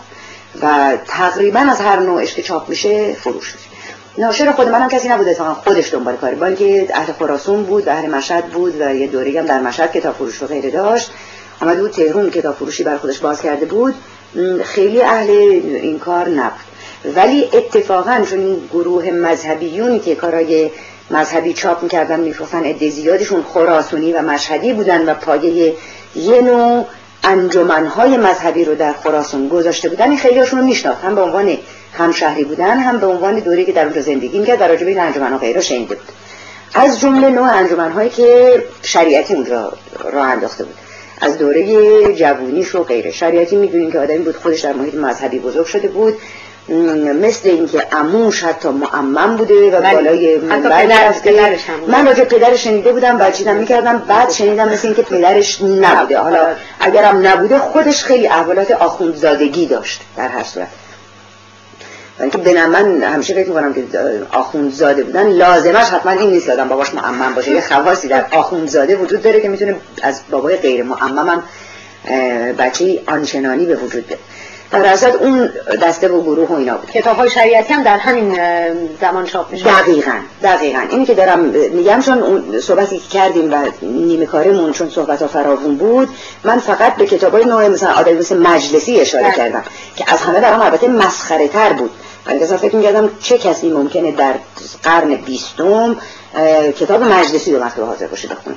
مگر محض خنده. حتی این شوخی رو یه بار کردم گفتم لابد به عنوان کتاب پورنوگرافیک می‌خرن میخوننش. چون از این قبیل هم داره و از این بابت هم اگه بخرن بدون تردید خیلی سرخورده نمیشن چون خیلی رضایت میده از این بابت کتاب مجلسی. اما خب نوع کتاب دیگه هم بود که حقیقتا باید گفت از مقوله کتاب مجلسی نبود ولی تمامشون اون دوز و جنبه مذهبیش فوق العاده قوی. از جمله کارهای شریعتی که شریعتی اصرار داشت البته بگه کار خیلی سیاسی می‌کنه در قالب مذهبی. این کار در همین زمان هم به نظر من کار ابلهانه می آمد و خطرناک شاید ابعاد خطرش اونقدر حس نکرده بودم. ولی بدون تردید برام خطرناک برای اینکه در قالب مذهبی هر حرفی رو زدن تمونه می‌کنه به نظر من. و این رو باز باید بگم که تاریخ لاقل متأخر ما خیلی راحت نشون داد. و مردم تو این شاله افتادن و خیال کردن که با شعار مذهبی دادن دارن یه کار سیاسی می‌کنن و این کار بکلی غلط بود. برای اینکه برد یه حرف مذهبی در میون جمع و ملتی که میزان فرهنگشون به اون اندازه بالا نیست که بتونن تشخیص بدن و سمبل از دل چیزی بیرون بیارن. علل اصول کار خطرناکی است که نمی‌تونن بفهمن و همون رویه اولیه رو متوجه میشن که همون پوشش مذهبی باشه. و در ثانی از مذهب هر نوع استفاده دیگری کردن چون خود مذهب مخصوصا مذهبی که معتقده مثل مذهب اسلام می‌خواد سرنوشت آدم ها رو هم در این دنیا و هم در اون دنیا به دست بگیره خیلی خودش قوی تر از اون نیست که از طریق اون آدم بخواد یک ایدئولوژی دیگری رو به خورده کسی بده. این کار در همون زمان به نظر من گفتم بسیار قریب آمد و خطرناک. ولی اقرارم کردم که شاید ابعاد خطرش رو آنن تشخیص ندادم که چقدره. ولی به هر صورت به نظر من میومد که کار نامعقوله خیلی نامعقول. برای کتاب شریعتی رو اصلا خودم خوندم که من کنجکاوی داشتم. شاید با یه جور خودخواهی به خودم این اجازه رو می‌دادم کتاب رو بخونم. چون می‌دونستم تو این چاله چوله دام مذهبی نخواهم افتاد. ولی برای دیگران خطرناک میدونستمش. مخصوصا برای جوانایی که کم سوادتر و کم مایه‌تر از خود من بودن. فکر می‌کردم خطرناکه. کتابا هم وقتی خوندم کتابا فوق العاده کتابای متوسطی بود. یعنی کتابای از هر لحاظ که فکر بکنید.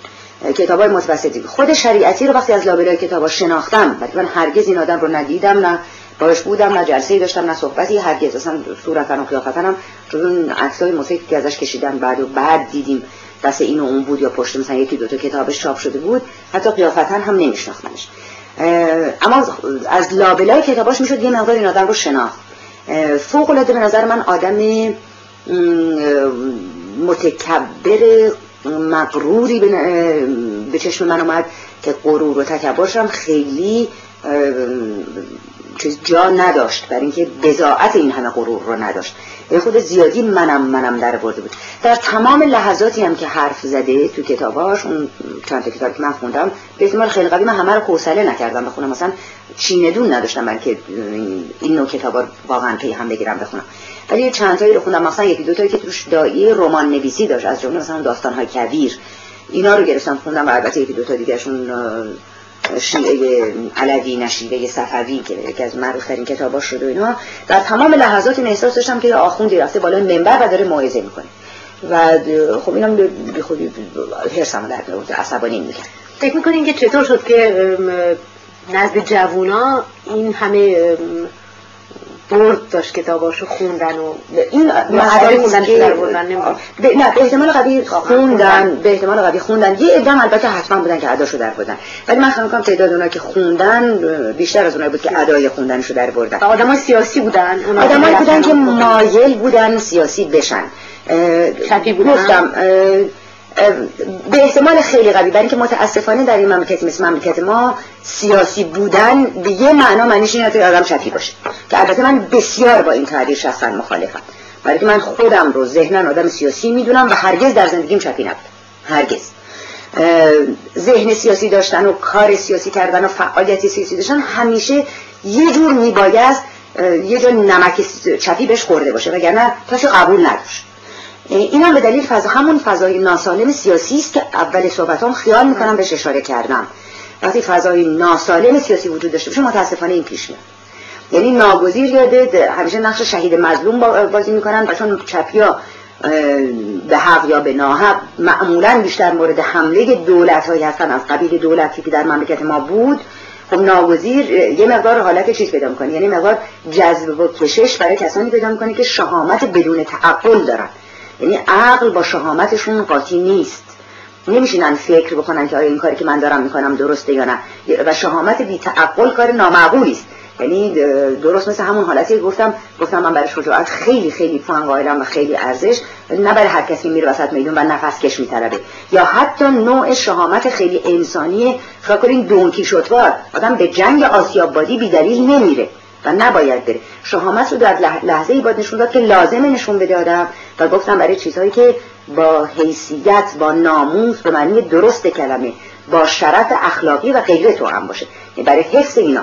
میبایست آدم شهامت رو نشون و کسانی می‌رفتن دنبال این جور کارا که می‌خواستن سیاسی باشن و ناگزیر یک ته چپی هم داشتن. چون خود شریعتی هم اگر اشتباه نکنم هر دو ادعا رو داره. بله. دقیقا مدعی است که آدمی است با گرایش های چپی و از طریق سمبل های مذهبی این گرایش چپیش رو می‌خواد عرضه بکنه. که خب برای من نمایش های مذهبیش خیلی شدیدتر بود. گرایش های چپیش هم البته بود که همش از نظر من بود نفتالین می‌داد. از چیزایی بود که فوق العاده دیگه مثلا کنم در 14 15 سالگی آدم اینا رو دیگه از حزم رابعه هم گذرونده بود. این نوع حرفای چپی رو. لاقل من گذرونده بود. بنابراین هیچ نوع جذبه و کششی برام نداشت. ولی خیلی با تحیر تعقیب می‌کردم که آره مردم دارن می‌خونن همون جوانایی که گفتم مخصوصا همون جوانای شهرستانی که گفتم. مخصوصا همون گروهی که از خراسان وارد شده بودن و این کارا رو شروع کرده بودن. و غیره غیر از این آدم کتابای مثل متحری همین که کشتنش آخوندی که چشم راست خمینی بود چپش بود دست راستش بود دست چپش بود یکی از اعضای بدن آقای خمینی بود ظاهرا وقتی مرد بینش قضیه اشاره کرد کتابای این مرد هم فروش داشت. فروش داشت در همون در همون شاید با یه خود تقدم و تأخر من دقیق دیگه تاریخ رو نمی‌تونم بگم برای اینکه دیگه داریم می‌رسیم به سالهای هفتاد که من کم و بیش در ایران نبودم. یعنی بیشتر نبودم. سالی یه بار حتما می آمدم ایرون و در این سالی یعنی من اخبار جمع شده یه سال به سال رو در واقع دیگه می گرفتم مثلا از طریق کتاب. ولی این کتاب ها گفتم چاپ می شد به میزان بالا به شریعتی اشاره کردم به مجلسی اشاره کردم به متحری اشاره کردم که اصلا دیگه هم هستن احتمالا که الان ذهنم رفتن. ولی و طبعا مسئله دیگه کم کم توی اوایل سالهای هفتاد رسیده بود به نوارها و کارهای خود خمینی. بله. که اونا هم داشت پخش شده میزان قابل ملاحظه. حالا توی این فضای ناسالم سیاسی تشکیلات حزبی هم وجود داشت؟ تشکیلات حزبی تا اونجا که من می‌دونم در واقع خیر بجز تشکیلات مخفی حزب توده که هرگز از بین نرفته بود. مگر خمینی بتونه ریششون از بین برداره از بین به هیچ وجه نرفته بود. فعالیت های حزب توده در زیر زمین دقیقا وجود داشت و عادت هم کرده بودن سالها بعد از سوء که به شاه شد در 15 خورداد اون سال کذا که مسئله تاریخی است و به هر حال شنیدیم و می‌دونیم و حزب توده غیر قانونی اعلام شد. حزب توده فعالیت زیرزمینیش رو شروع کرد.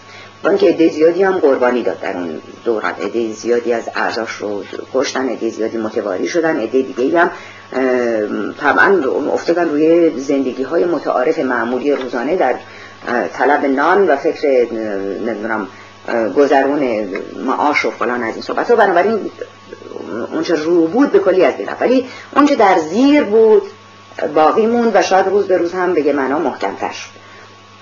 بسیاری از این کسایی هم که افتاده بودن تو کارهای خیلی متعارف و معمولی و دیگه آدم فکر می‌کرد به کلی از کار سیاسی دست برداشتن تا دری به تحت خود اوایل خمینی دیدیم که همشون دو مرتبه یادشون افتاد که کارت عضویت استوداشون در بیارن از چیشون و تو اینا افرادی هم بودن که ادعای انتلکتوئلی هم داشتن در گذشته هم انتلکتوئل های حزب توده بودن شعراش بودن نویسندگانش بودن غیره. و تازه از اون کسانی صحبت نمی کنم که از ایران فرار کردن به طور دست جمعی و بعد در مسکو زندگی می‌کردن یا در آلمان شرقی و غیره.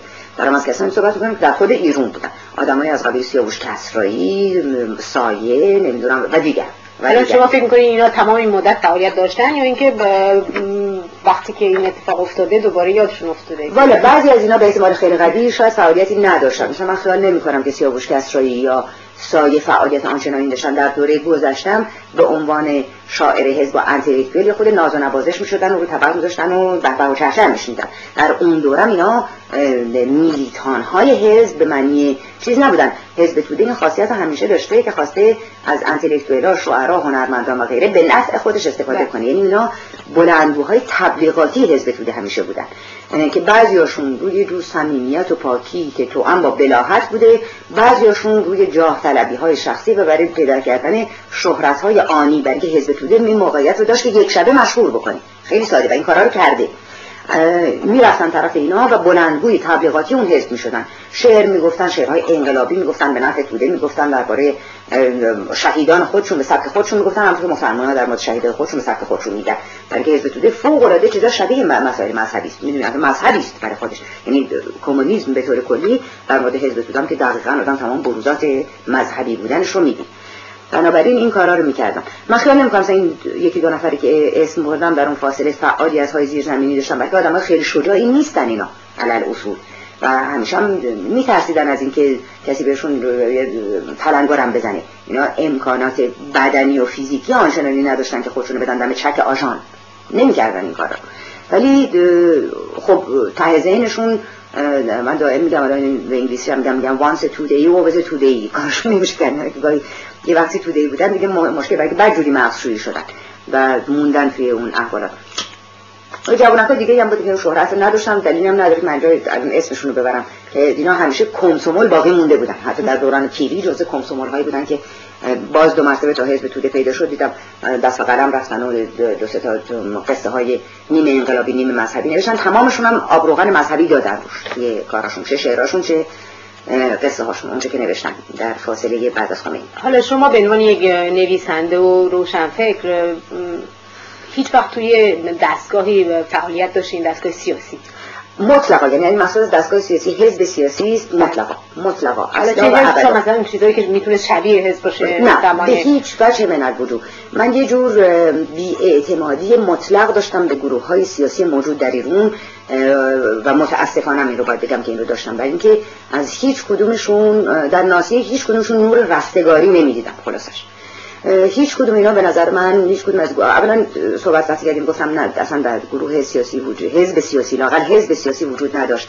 فقط تهمونده حزب توده بود گروه هکایی بودن که شروع کردن به یه جور فعالیت هایی که بیشتر کارا کارای چریکی بود کارای تروریستی بود کارای نمی‌دونم از این قبیل بود. مثل نوع فداییان و همین مجاهدین و در آغاز هم یکی بودن بعد تقسیم شدن و بعدم به تعداد دیگری تقسیم شدن و شدن فدایی نمی‌دونم اقلیت و اکثریت و بعد پیکار از توشون در به خلاصه یه آش شل قلمکار غریب و عجیبی اینا یا حتی تهمونده جبهه ملی یا مثلا خیال کنید حزبی مثل حزب ایران که تهموندهش باقی مونده بود ولی در حقیقت اینا در یه حال رکودی به سر میبردن. یعنی جبهه ملی یا حزب ایران کمترین فعالیت سیاسی نداشت یا اگر داشت در حد جلسه های خصوصی نشست و برخواست چای و نمی‌دونم شیرنی با هم دیگه خوردن و بلند شدن بود اعضای سابقش یا لااقل اطلاع من دربارشون اینقدر من اطلاع دیگری دربارشون اصلا در اون دوران ندارم و هیچیش آشکار و رو که آدم به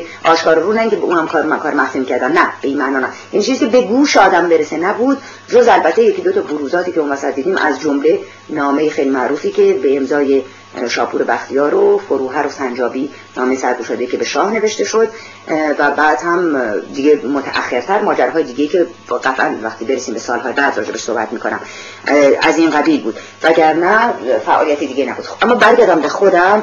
خود من هیچ کدوم از این گروه ها و دسته ها جذبه و کششی برام نداشتن که هیچ همطور که عرض کردم حتی یه جور اعتمادی رو هم در من ایجاد می‌کردن. من حزب توده رو که اصلا مطلقا برام مردود بود از آغاز بچگیم شاید به دلیل اینکه گردانندگان این حزب از همون خیلی بچگی مثل اینکه این رو هم اشاره کردم بهش خیلی از نزدیک دیده بودم و میشناختم.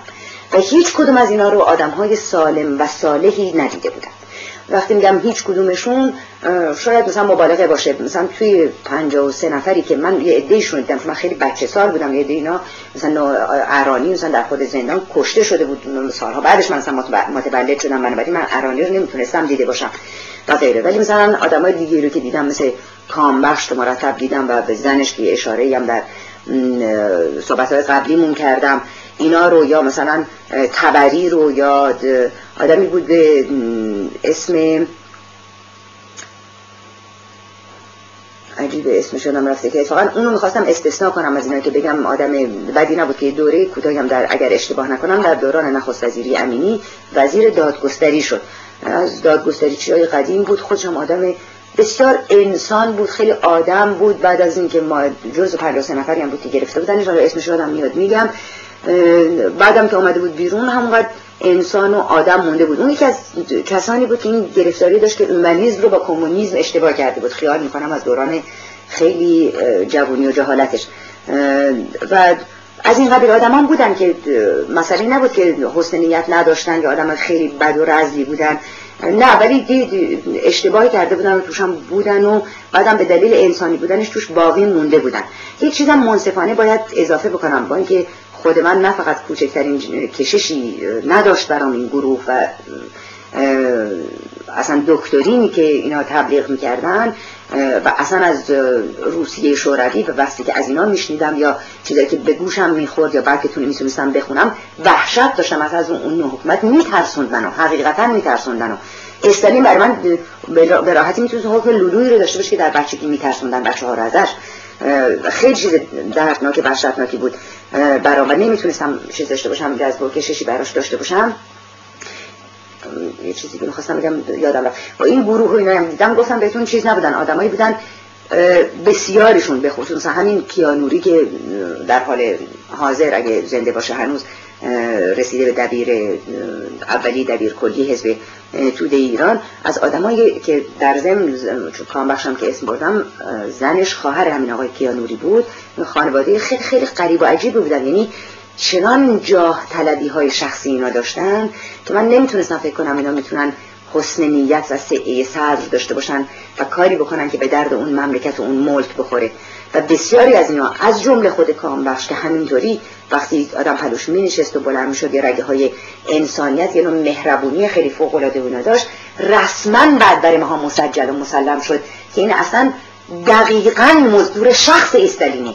یعنی اون او بهش دستور بده بدون کم و زیاد حاضر اجرا بکنه. و یکی از کسانی بود که در ماجرای آذربایجان نقش اساسی داشت یعنی برای ایجاد فرقه دموکرات در آذربایجان و جدا کردن در نهایت امر آذربایجان از کل ایران آدمی بود. و این کارا هم خیال می‌کرد تصور من اینه چون من این آدم رو به عنوان آدم مهربون نازنینی دوره بچگیم دیدم خیال می‌کنم اصلا فکر سعادت مردم آذربایجان در اینه. خب یه همچین چیزی برای من جز خیانت به مملکت هم مثلا اسم دیگه نمی‌تونست داشته باشه حقیقتا. و من اینجور چیزا نمی‌تونستم هضم بکنم نمی‌تونستم بپذیرم نه طبعا می‌تونستم طرفشون برم. بنابراین مطلقا توی ماجراهای سیاسی به این شکل نبودم ولی در ما نرفتن قاطی نشدن در اون زمان با این گروه اینو می‌خواستم اضافه بکنم اونجا که یادم افتاد. بعد اینقدر من حاشیه میرم گاهی متن یادم میره. می‌خواستم بگم که ماجرا دقیقا این هست که در اون زمان این رو باید منصفانه گفت که حزب توده تنها مفردی بود که آدمهای حتی با حسن نیت و صاحب فکر رو جذب می‌کرد. یکی از بزرگترین خطرهای کمونیست در تمام دنیا. ژان فرانسوا کنی هست یکی از که حتما شما میشناسینش خبرنگار فرانسوی که بعضی وقتا خیلی حرفای حسابی می‌زنه. من شخصا بهش خیلی ارادت دارم. و گاهی هم اگر گفای سیاسی می‌کنه یه خود باز به دلیل انسانیت خیلی فوق العاده شه من خیلی حرفاشو دوست دارم. شخصا خیلی حرفایی که می‌زنه به دل من مینشینه و با طرز فکر من نزدیکه. اولا خیلی ساده گروه های چپی و گروه های راستی افراطی رو اسمشون رو گذاشته استالینی های دست راستی و استالینی های دست چپی که خیلی خیلی درسته به نظر من این این قضیه. و یک حرفی زد در مورد مسئله کمونیسم و مسئله گیراییش در دنیا و خطرش. و اون این بود که معمولا کسانی که تونستند این مکتب رو توسعه بدن و پخش بکنن همیشه جز آدم های درخشان آدم های با فکر آدم های با آدم های صاحب نظر بودن حقیقتا. یعنی خطر این ایدئولوژی دقیقا اینه که می‌تونه آدم های صاحب فکر و صاحب نظر رو تو دام خودش بیاندازه. و اینه که وحشتناکش می‌کنه و خطرناکش می‌کنه. فاشیسم نیست که انفجارش از داخل خودش باشه و بعد از یک مدتی وحشتناک بودنش بر همه آشکار بشه. این هر نسلی این در معرض این خطر و در مزان این خطر هست که در دام کمونیسم بیفته. و این وحشتناکه. البته به دلیل اتفاقات جهانی که افتاده این خطر روز به روز داره کمتر میشه که اونا رو اگه لازم باشه بعد بهش بله. اشاره می‌کنیم. مثل خیلی زیادی شورانی راجع به این قضیه من دلم می‌خواد باز برگردیم به این فضای ناسالم سیاسی. خب مفصل شرح دادین و روشنه که توی گروه هایی که یا احزابی که وجود داشت شما فعالیت نمی‌کردین. احزاب هم که خیلی زیاد نبودن در واقع. باز خلاصه می‌شد در همین حزب توده یا چند تا گروه که چپی و یا احیانا مذهبی. که حالا شاید به فرم حزب نبود ولی احتمالا می‌شد اونجا آدم فعالیت داشته باشه اگر مخالف بود. حالا برای یک نویسنده و روشن فکر اون زمان هیچ به فکرتون می‌رسید که می‌تونین از درون سیستم فعالیت بکنین یعنی در خود همین حکومت شاه می‌شد کاری کرد یا نه؟ من خیال می‌کنم اگه خیلی به قضیه نخوام یعنی بلافاصله جوابم دلم می‌خواد این باشه که آره. بلافاصله فکر می‌کنم که آره زودتر از هر جواب دیگه به ذهنم میاد. عوضی دوست دارم بیشتر بشکافیم برای اینکه این از اون مسائل بسیار اساسی است که فقط با یه آره گفتن و رد شدن به نظر من قضیه حل نمیشه. بعضی کارها رو به نظر من راحت می‌شد کرد. من دوست دارم برگردم به یه نکته که قبلا گفتیم و دو مرتبه که میرسونه خیال می‌کنم به جوابی که الان شما دادید. حرفی که می‌خوام بزنم این که گفتیم تقسیم بندی احزاب سیاسی و گروهک ها و بعد مذهبی بودنش. من مذهبی رو در اون چیز فقط اشاره کردم و شدم جزو کار سیاسی نذاشتم به دلیل که قضیه یه خود متأخر داره در یک مرحله ای از زندگیمون ماها تاریخمون که خیلی هممون دیگه باید یادمون باشه یعنی عواسط سالهای هفتاد دقیقا تنها چیزی که امکان داشت درش آدم بره و بتونه فعالیتی داشته باشه و حرفش رو بزنه فقط و فقط اماکن و محافل مذهبی بود. و این دقیقا از روی سیاست غلط دستگاه بود. که یعنی و فوق العاده خطرناک بود این قضیه. فوق العاده خطرناک. و دستگاه طوری رفتار می‌کرد که انگار خطر این قضیه رو مطلقا حس نمی‌کنه نه فقط حس نمی‌کنه تشویق می‌کنه مردم. فقط خیال می‌کرد با تشویق مردم و روندنشون به طرف مسجد یا حوزه علمیه یا گذاشتن انجمنهای مذهبی که تعدادشون من برای رقم متاسفانه حافظه ندارم. ولی سرساماور بود. یعنی رقم هایی که از محافل مذهبی از همون سفره انداختنهایی که دارم بهتون میگم محافل دردیشی و عارفانه که دارم میگم انجمنهای مذهبی حوزه های علمیه مساجدی که مثل قارچ هر روز در میامد تو هر شهری و شهرستونی به خصوص تو تهرون رقم ها نجومی است. اصلا نجومی است. و احساس می‌کنین که دولت اینا رو تشویق می‌کرد؟ بدون تردید اگر برای اینکه دولت این امکان داشت همان که بسیاری چیزا رو نفسشون رو بریده بود و جلوشون رو گرفته بود و هیچ نوع فعالیت رو اجازه نمی‌داد. از جمله به نظر من بدترین و خطرناکترین کاری که دولت دولت های پی هم کردن در این سالهای اخیر. گرفتن جلوی صدا و نفس میلیون بود در ایران. و این رو کاملا موفق شده بودن. کمان که در آخرین روزها دیدیم که از جبهه ملی جزی لاشه باقی نمونده. یعنی چنان نفس اینا رو بریده بودن و چنان به اینا امکان فعالیت نداده بودن که اصلا هیچی ازشون باقی نمونده بود. اگر نمونه بگیریم سنجابی رو به عنوان جبهه ملی می‌فهمیم تا به چه گندی جبهه ملی رسیده بود. بنابراین وقتی می‌تونست با یک چنین قدرتی میلیون رو از بین ببره و کنار بذاره اگر می‌خواست جلو فعالیت های مذهبی رو بگیره در آغاز کار راحت می‌تونست بگیره. از اون دوره حرف نمی‌ذارم که اینا مثل سیل سرازیر شدن و دیگه جلوگیریشون کار آسونی نبود. از اون موقعی دارم حرف می‌زنم که گفتم مساجد مثل دونه داشت سبزی شده میامد بیرون. من خیال می‌کنم تعداد مسجد هایی که در دوره هویدا در شهر تهرون درست شد از زمان اسلام تا زمان هویدا این تعداد در تهرون ساخته نشد و این, و این شوخی نیست. این شوخی نیست. بنابراین این ناگزیر با یک نوع رضایت با یک نوع قبول با یک نوع هم که گفتم حتی گاه تشویق خود دولت های وقت انجام می‌شد. برای که گفتم دولتی که قدرت داره بقیه رو نفسشون رو ببره اگه نمی‌خواست این فعالیت هم بشه جلوشون رو می‌تونست بگیره. به نظر من به راحتی می‌تونست بگیره. و این کار هرگز نکرد. و شما نمی‌دونم می‌دونید یا نه باز این به مسائل کتاب برمیگرد که من خودم دائم ناگزیر باش سر و کار داشتم یکی از در اون جایی که بیش از هر وقت در سانسور کتاب سختگیری می‌کردند مسائل مذهبی بود. یعنی اگر شما در کتابتون به مسائل مذهبی پرداخته بودید یا امکان داشت یه جایی به تریج قبای یکی از اون 124 هزار پیغمبر یا یکی از اون دوازده امام یا یکی از اون 14 معصوم برخورده باشه جلوی چاپ کتابتون می‌گرفتن. و این این دیگه سانسور مال دولت بود. ما کسی دیگه که نبود. چهار تا آخوند آورده بودن اونجا نشونده بودم که البته بین آخوندام اختلاف بود. کما که شایع بود که آخوندهایی که اون موقع برای سانسور آورده بودن نشونده بودن مثلا با چاپ کتاب های شریعتی خیلی موافق نبودن و کتاب های اون چیز می‌کردن جلوشو می‌گرفتن که خود این هم بیشتر سبب می‌شد که مردم شایعتر بشن به خوندن اون مزخرفات ببینن اون چیزی که دولت دستگاه نخواسته چاپ بشه چیه. و می‌رفتن دنبالش و می‌گرفتن و میخوندن کتاب خیلی ساده.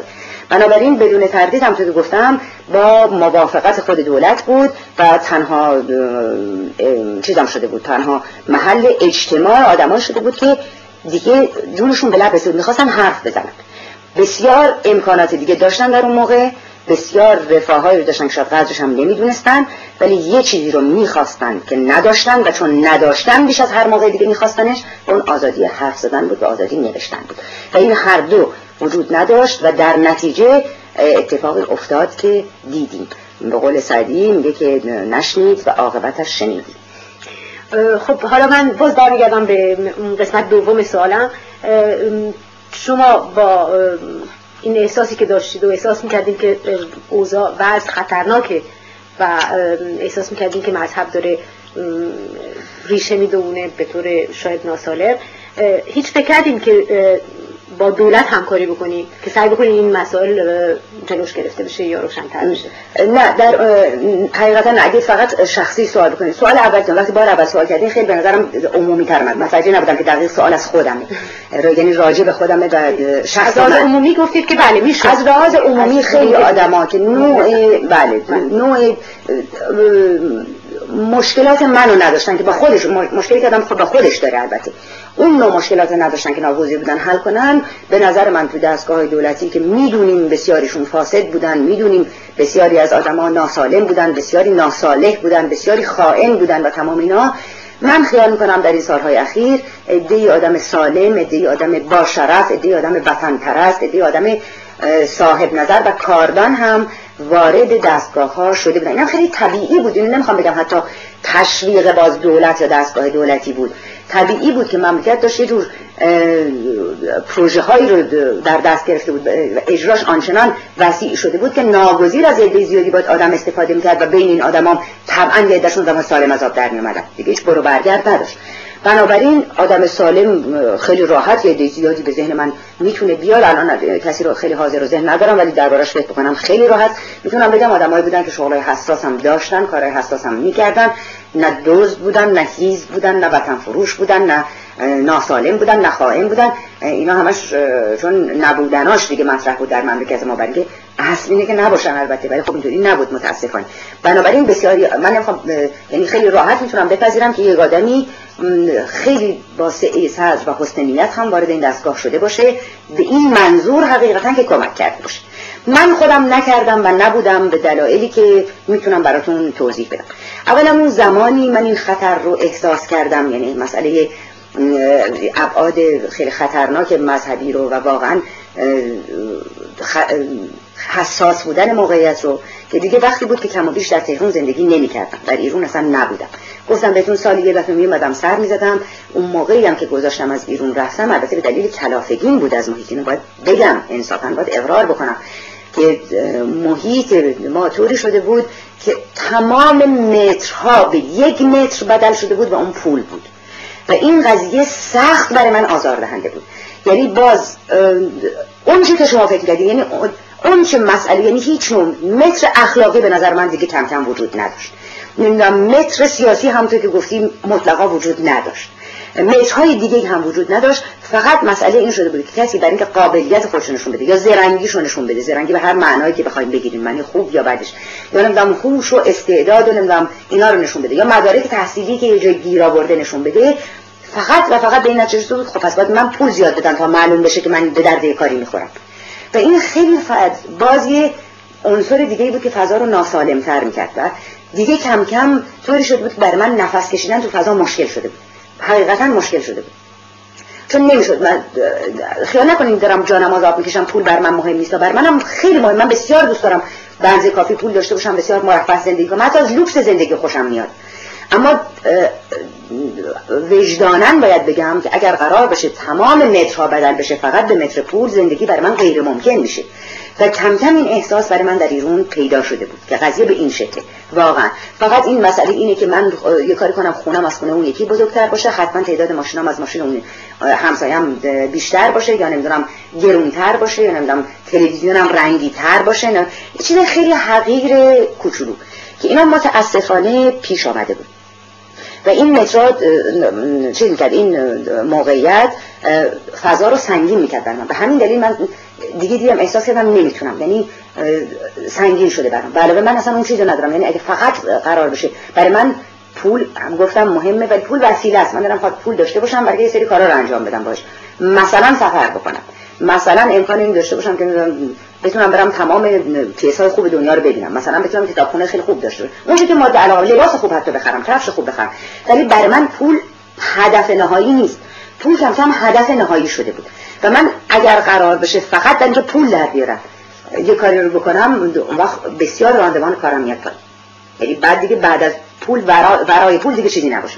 یه خود این احساس من دست داد به همین دلیلم راه کردم با وزن نسبتا هم چیزی خیلی متوسط مایل به ولی با زندگی متعارف اون دوره مردم ایران که بگذاریم حتی با وضع بدی بلند شدم آدم فرنگستون یعنی بنده خونه ای داشتم خونه رو اجاره دادم با پول اون اجاره خونه اینجا زندگی می‌کردم. که البته باز به دلیل اقتصاد به هر حال نامعقولی که پیش اومده بود تورم پولی که وجود داشت پول زیادی که دو دست مردم بود و نمی‌دونستم با چیکار کنم اجاره خونه ها رفت بالا. این وسط به من این مقدار نفرسید چون پول ماهانم این مقدار بیشتر شده بود. می‌تونستم با زندگیمون بکنم. لاقل کم و کسر اونجوری نداشتم.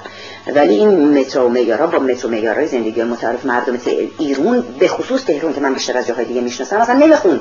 اصلا نمیخون. سالی یه دفعه که من برمیگشتم حرفایی که مردم را یعنی رقمای پولی که ذکر کردن دیگه تو ذهن من گفتم من چیز ندارم حافظه برای رقم ندارم. ولی اصلا یه طوری بود که دیگه چه انقدر تعداد صفر زیاد بود که من تو ذهنم نمیمود واقعا نمیمود بنابراین یه همچین چیزایی سبب شده بود اون فضا بود. من آدم زبون درازی هستم علال اصول گفتم بهتون بستگی به هیچ گروه سیاسی نداشتم. ولی آدمایی مثل من رو هم یعنی مثل من رو شاید مشکلتر از دیگران حتی میپذیرفتن.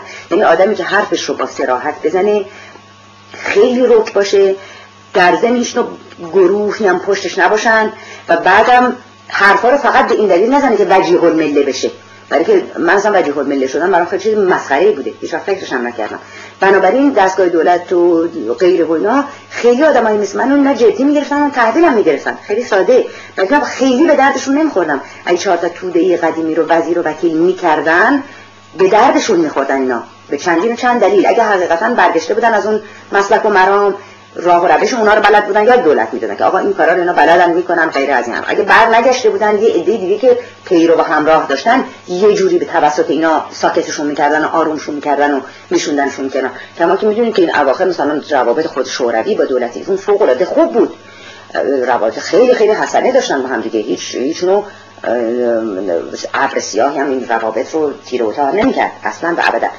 ولی آدمی مثل من در حقیقت با این نوع حسابگری بخوایم بگیریم خیلی به در دستگاه نمیخوردم. چون آدم خیلی همیشه تکرویی بودم. خیلی جمیله یک سوار. حرفایی که به نظر خودم درست میومده گفتم این حرفای درست و غلط ولی دیگه مسئله این نبوده که الزامن گروه و دست دیگرم پشت خودش بکشه. این حالت رو نداشت. بنابراین که خود این حالت ها بود خب طبعا منم هیچ وقت آدمی نبودم که بخوام خودم داوطلب این باشم که به پستی بدن یا شغلی بدن یا کاری بدن هیچ کدوم اینا بر من اهمیت آنچنانی نداشته. بنابراین نه من دنبالش بودم به یه معنا نه اونا دنبال من بودن. اما اینو حالا که قرار خیلی با سراحت و با صمیمیت حرف بزنیم که این کارو بدون تردید که من کردم تا این لحظه که داریم با هم حرف می‌زنیم اینو باید بگم که در بعضی لحظات یه مقدار احساس تلخی ته ذهنم کردم که چرا تا این درجه دستگاه های مملکتی باید بیخبر از اوضاع باشه و روی از روی نادانی کار بکنه که دقیقا نفهمه از چه جور آدمایی می‌تونه حسن استفاده بکنه برای گردوندن مملکتش. اینو با البته طبیعی است که تواضع نیست در این حرف من دارم می‌زنم. ولی واقعا منصفانه فقط خودم در نظر خودم من که تک بر گفتم آدم تک روی بودم ولی آدمای تکرار آدمایی که مثل من فکر می‌کردن تعدادشون اونقدر کم نبود. ولی از این آدما بسیار بسیار کم استفاده می‌شد. یعنی من کسی رو الان تو ذهنم ندارم که آدمی باشه سالم و بدون قرض و مرض و بدون هیچ بستگی به دستگاه های دستگاه های سیاسی که اسمش رو بردیم تا بخار حرف می‌زدیم و دستگاه های دولتی ازش استفاده خیلی درست کرده باشن. یکی از دلایل خود من نبودم تو این دستگاه این خیال کنم روشن شد. نه اونا خیلی هرگز آمدن. اگه بود یکی دوتا مثلا پیشنهاد خیلی آبتیه نمی‌دونم چیزی بود توی دستگاه که به درد من خیلی نمی‌خورد و بعدم من خودم هم آدمی نبودم که مطلقا فکر بکنم که اصلا بنده مثلا این کار باید بکنم یا اون کار به درد من می‌خوره یا چیز و غیر و اینا. یه کاری که هیچ وقت بدم نمیاد همیشه بکنم و متاسفانه هرگز امکانش در اون برام, نبوده مسئله وکالت مجلس بود خیلی دلم می‌خواست وکیل مجلس بشم یعنی کار سیاسی دلم می‌خواست بکنم و هر روز مسئله انتخابات در اون آزاد می‌شد خودم رو کاندیدا می‌کردم ولی هیچ وقت این اتفاق متاسفانه نیفتاد. من فقط می‌تونم امیدوار باشم که در آینده چنین اتفاقی بیفته. بله. خب حالا دیگه رسیدیم تقریبا به سالهای قبل از انقلاب شما ایرون بودید اون زمان؟ نه در حقیقت یعنی الان بهتون میگم چه جوری نبودم. من نزدیکترین حادثه رو بهش اشاره می‌کنم. الان به فتنه خمینی و از اونجا می‌گیرم و میام و در اون لحظه به خصوص این لحظه که می‌خوام بهش اشاره کنم ایرون بود. تابستونی بود. من آمده بودم ایرون و به من خبر دادن که شبهایی به نام شبهای شعر در انستیتوت گذاشته شده در شمر. و درست این قضیه مصادف با زمانی که کاسر داره دم از حقوق بشر می‌زنه و یکی از اصول اولیه حکومتش رو این قرار داده و یه خورده شروع کرده فشار آوردن به کشورهای دوست با امریکا بر اینکه مسائل حقوق بشر رو رعایت طبعا ایرون که مسائل حقوق بشر توش رعایت به هر حال نمی‌شد به اون معنا که میبایست و باید و شاید از کشورهایی بود که همه کسانی که مدتها بود مایل بودن که اتفاقاتی در ایران بیفته تغییراتی داده بشه گشایشی باشه آزادی باشه به مختصر امیدوار شده بودن که این فشار هم این فشار به ایران هم وارد بشه. من تصور می‌کنم که بیش وارد هم شد. نتیجهش همین که ناگهان یه نوع آزادی اولا در همون اوان و زمان ناگهان شروع کردن از فضای باز سیاسی صحبت کردن در که در حقیقت خب همین فقط همین چهار پنج کلمه بود. یعنی هیچ برد و معنای دیگری خارج از خود کلمات و حالت سوری این کلمات نداشت. ولی خب حرف زدن راجع عنوان کردن فضای باز سیاسی ناگهان دنباله همین صحبت بود که کرد. بعد هم همین شبای شعر که دارم میگم که به نظر من یکی از نقاط عطفه من نمی‌دونم چقدر همه تو ذهنشون مونده ولی تو ذهن من مونده فضای من اول شبی که رفتم اونجا که می‌خواستم برم که چی میگن چه کسانی حرف می‌زنن و از چه مقوله حرف می‌زنن و غیرو دو سه شب از آغاز این شباشر گذشته. بود یعنی من شب مثلا دوم تا دوم سومش به تحقیق نبودم اگه بیشتر نبوده باشه چند شب اول رو مثلا نبودم. شب چهارم مثلا رسیدم گفتن یه همچین چیزی هست. برن شب رفتم به انسیتو بیاد. دو سه تا چیز از اون شبها یادمه که مایرم راجبش حرف بزنم. ای آقا اصلا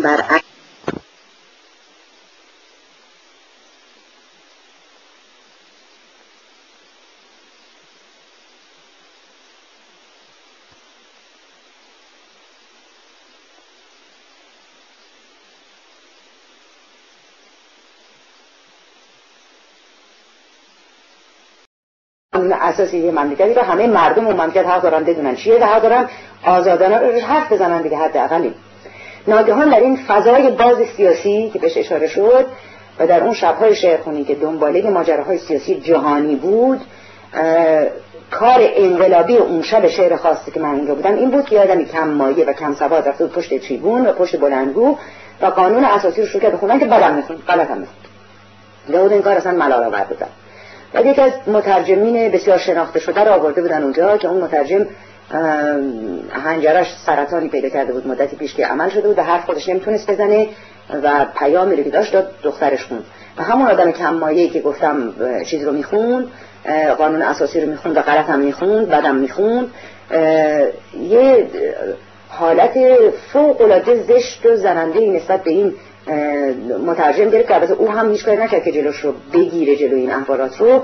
و اون بود که اصلا یه حالت مثل اینکه نقص بدنی این آدم رو یه خود مایه دست قرار دادن اون شب برای ایجاد همدلی که در واقع فقط ترحم ایجاد می‌کرد نه همدلی. اینم خیلی خیلی برای من دردناک بود. ولی این یکی از نکات بود که می‌خواستم بگم که خود آدمایی که اونجا بودن آدمکایی بودن که در این حد حدود بود ولی توی جمعیت آدم های سرشناس سیاست زده رو آدم فراوون می‌تونست ببینه. یعنی از تمام گروه هایی که اون زمان ها ما میشنیدیم که به هر حال آدمایی هستن با فکرهای سیاسی و با سوابق سیاسی و از این حرفا یکی دوتا نمونه تو جمعیت بود. و جمعیت هم فوق العاده زیاد بود. ببخشید ممکنه اسم ببری؟ دقیقاً. کیا رو سخنران ها اینا رو می‌خوان اسم برن یا کسایی که اونجا بودن. بله همه همه کارا می‌کنم اون سخنران کم سواد کم مایلی که اسمشو بردم آدمی به اسم اسلام کاظمیه اون مترجمی که بهش اشاره کردم آقای به اسم محمد قاضی. که محمد قاضی اشتباه نمی‌کنه اسم کوچیکش احتمالاً اشتباه ممکنه بکنم ولی فکر نمی‌کنم. و در واقع قاضی از مترجم بسیار بسیار خوب هم هست. اون که شد درجه یک ترجمه کرده و بعد از نامداران سیاسی که اون شب اونجا می‌دید آقای هدایت متین دفتری آقای منوشهر هزارخانی نمی‌دونم از این مقوله و از این قبیل تا دلتون بخواد. یعنی همه بودن. همه از این اینا رو آدم می‌دید توی جمعیت. جمعیت هم, که گفتم خب به تناسب زیاد بود. یعنی پیدا بودی استقبال قریبی شده. این تمام این باخشه انستیتو گوت پر بود و چون صندلی اونم برای نشستن نذاشته بودن خیلی هم ناراحت ولی تمام جمعیت این ناراحتی رو مثل به جان خریده بودن و آمده بودن و گوش داده بودن و بسیار هم مستمعین پرشور و هیجان و در ضمن متمدنی بودن اون شب. یکی از اولین بارهایی بود که من دیدم جمعیت بلد جلوی خودشو بگیره و یکی از اولین بارهایی بود که به ذهنم اومد که شاید یک مقدار پختگی دیسیپلین و تشکیلات سیاسی داره تو ذهن اینا معنی پیدا می‌کنه. که این این نکته فقط برام جالب بود. جمعیت ساکت بود گوش می‌داد. البته به دلیل یه نوع آنتوزیازم غریب و عجیبی که داشت و پیدا بود جمعیت داره اینو بی خودی هم دست می‌زد بی خودی هم تشویق می‌کرد تمام کارا رو می‌کرد. ولی هیچ کدوم از اینا رو چیز نمی‌کرد. با یه حالت نمی‌دونم جنون و هیستری و اینا نمی‌کرد. یعنی یه رفتار معقولی داشت. اگر بعضی وقتا مشخص نبود اونقدر که بفهمه طرفدار مزخرف میگه یا داره غلط می‌خونه ولی لاقل این تشخیص رو داده بود یه جور تمدنی باید از خودش بروز بده. این دو نکته. نکته سومی که درست در خارج فضای چیز یک احساس ترس غریبی تو خیابون می‌شد. این وقت آدم میامد از اونجا بیرون احساس می‌کرد که خیلی تنهاست. این احساس من خودم یادمه که وجود داشت و احساس کرد. من نسبتا زود اومدم قبل از اینکه جلسه تموم بشه برای اینکه هم یا به گویای اون سخنران خستم کرد هم من نمی‌تونم زیاد بیستم و اصلا پام خواب میره نمی‌تونم و جای نشستنم نبود. زمین مختصر نمکی هم داشت نم داشت مختصر. برای اینکه چمن بود و چیز هوا خوب بود خیلی راحت آغاز تابستون بود. می‌شد بیرون موند ولی رو زمین راحت خیلی نمی‌شد می‌شد به علاوه تو اون جمعیت دو پشته که نشسته و واسطه اونا بودن یه خودم من هوا برام کم بود. نفس کشن نمی‌تونستم بشینم جمعیت. و بعدم خسته شدم. از اون حالت نوع گدایی بده در راه خدا یه همچه حالتی از نقص عضو اون تفک قاضی یه همچه سوء استفاده بدی شد که از اون بدم اومد از یا اون و بعدم خسته شدم. جسما خسته شدم آمدم بیرون. اتفاقا اون شبی که وقتی آمدم از جا بیرون ناشرم هم همراه بود و یک کسی دیگه که روزنامه نگاره در بیرون می نوشت توی روزنامه ها سه نفری هستیم توی قهوه خونه نشستیم و اونجا بیش از هر شب دیگری صحبت نشر کتاب های مذهبی شد. یعنی بیش از هر موقع چون سابق بر این چیز بود گذرا همینطور صحبت کرده بودیم ولی اون شب خیلی به جزئیات و به دقت و به تفصیل راجبش صحبت کردیم. برای من آغاز اتفاقاتی که داشت در ایران میافتاد در حقیقت این شبهای شعر خونی چه تاریخی بود؟ تاریخ دقیق البته این خیلی راحت میشه تحقیق کرد و تاریخ دقیق و روز و ایناش هم بهتون گفت بهتون بگم بعد. ولی الان گفتم بهتون من تاریخ و عدد و رقم اینا یادم نمیمونه. ولی این تا به هر حال تابستون سال هفتاد و هشت. بعد خب این تغییر فضا رسیدم تو اون جلسه خاص و توی اون محل خاص تا بعد من بودم و بعد اونجا که خبر دارم. بعد از من که شبهای دیگرش که من نرفتم بالاخره همه شبها رو به هیچ وجه من الوجود صحبت مسائل مذهبی ندارم. اینو اضافه بکنم فورا.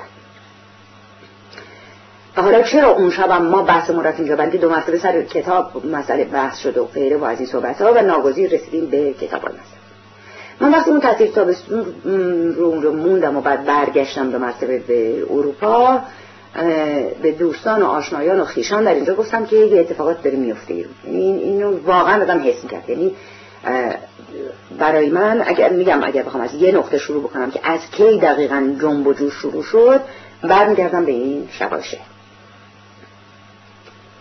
شباشه هم گذشت و هیچ اتفاق خاصی هم تا اونجا که من می‌دونم نیفتاد یعنی مثلا پلیس دخالت بکنه یا چیز بکنه و اگر دخالت کرد در حد خیلی کوچیک و گذرا و اینا بود. هیچ برخوردی بین جمعیت اونجا و پلیس. البته بیرون هم تو گفتم اون فضا که خود آدم میترسید یه دفعه تو خیابون احساس کرد لخته یا تنهاست.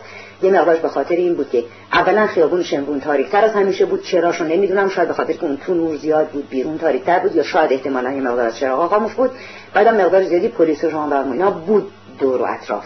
ولی اون شب که به تحقیقش کس دخالتی نکرد. تا که من بودم و دیدم به چشم خودم بعد هم خیال نمی کنم چند شب دیگه هم که ادامه داشت اتفاق افتاد.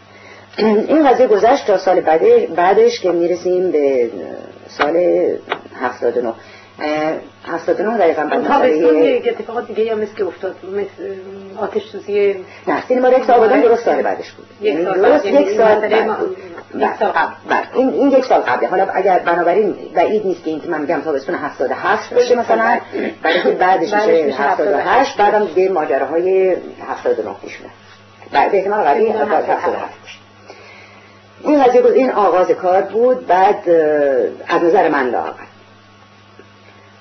در مد... من وقتی برگشتم یه اتفاق دیگه اون وسط افتاد که اونو هم خیلی بزرگش کردن ولی به هر حال یکی از نقاط عطفه و اون مقاله بود که راجب خمینی درباره خمینی در روزنامه اطلاعات شد. تا اون زمان این تا زمانی که این مقاله راجب خمینی در بیاد جز گروه مذهبی که بهشون اشاره کردم و کسانی که دنبال خوندن کارهای مذهبی بودند و گروه های خیلی سیاسی که بیشترشون که عرض می‌کنم خارج از مملکت بودن. برای در داخل مملکت فعالیت آنچنانی نبود چون در ضمن نقش اپوزیسیون خارج مملکت رو مطلقا نباید فراموش کرد و بهشون اشاره کرد که اینا الان هم عده بسیاریشون از خیلی کارا و خیلی حرفا که اون دوره زدن پشیمونن البته.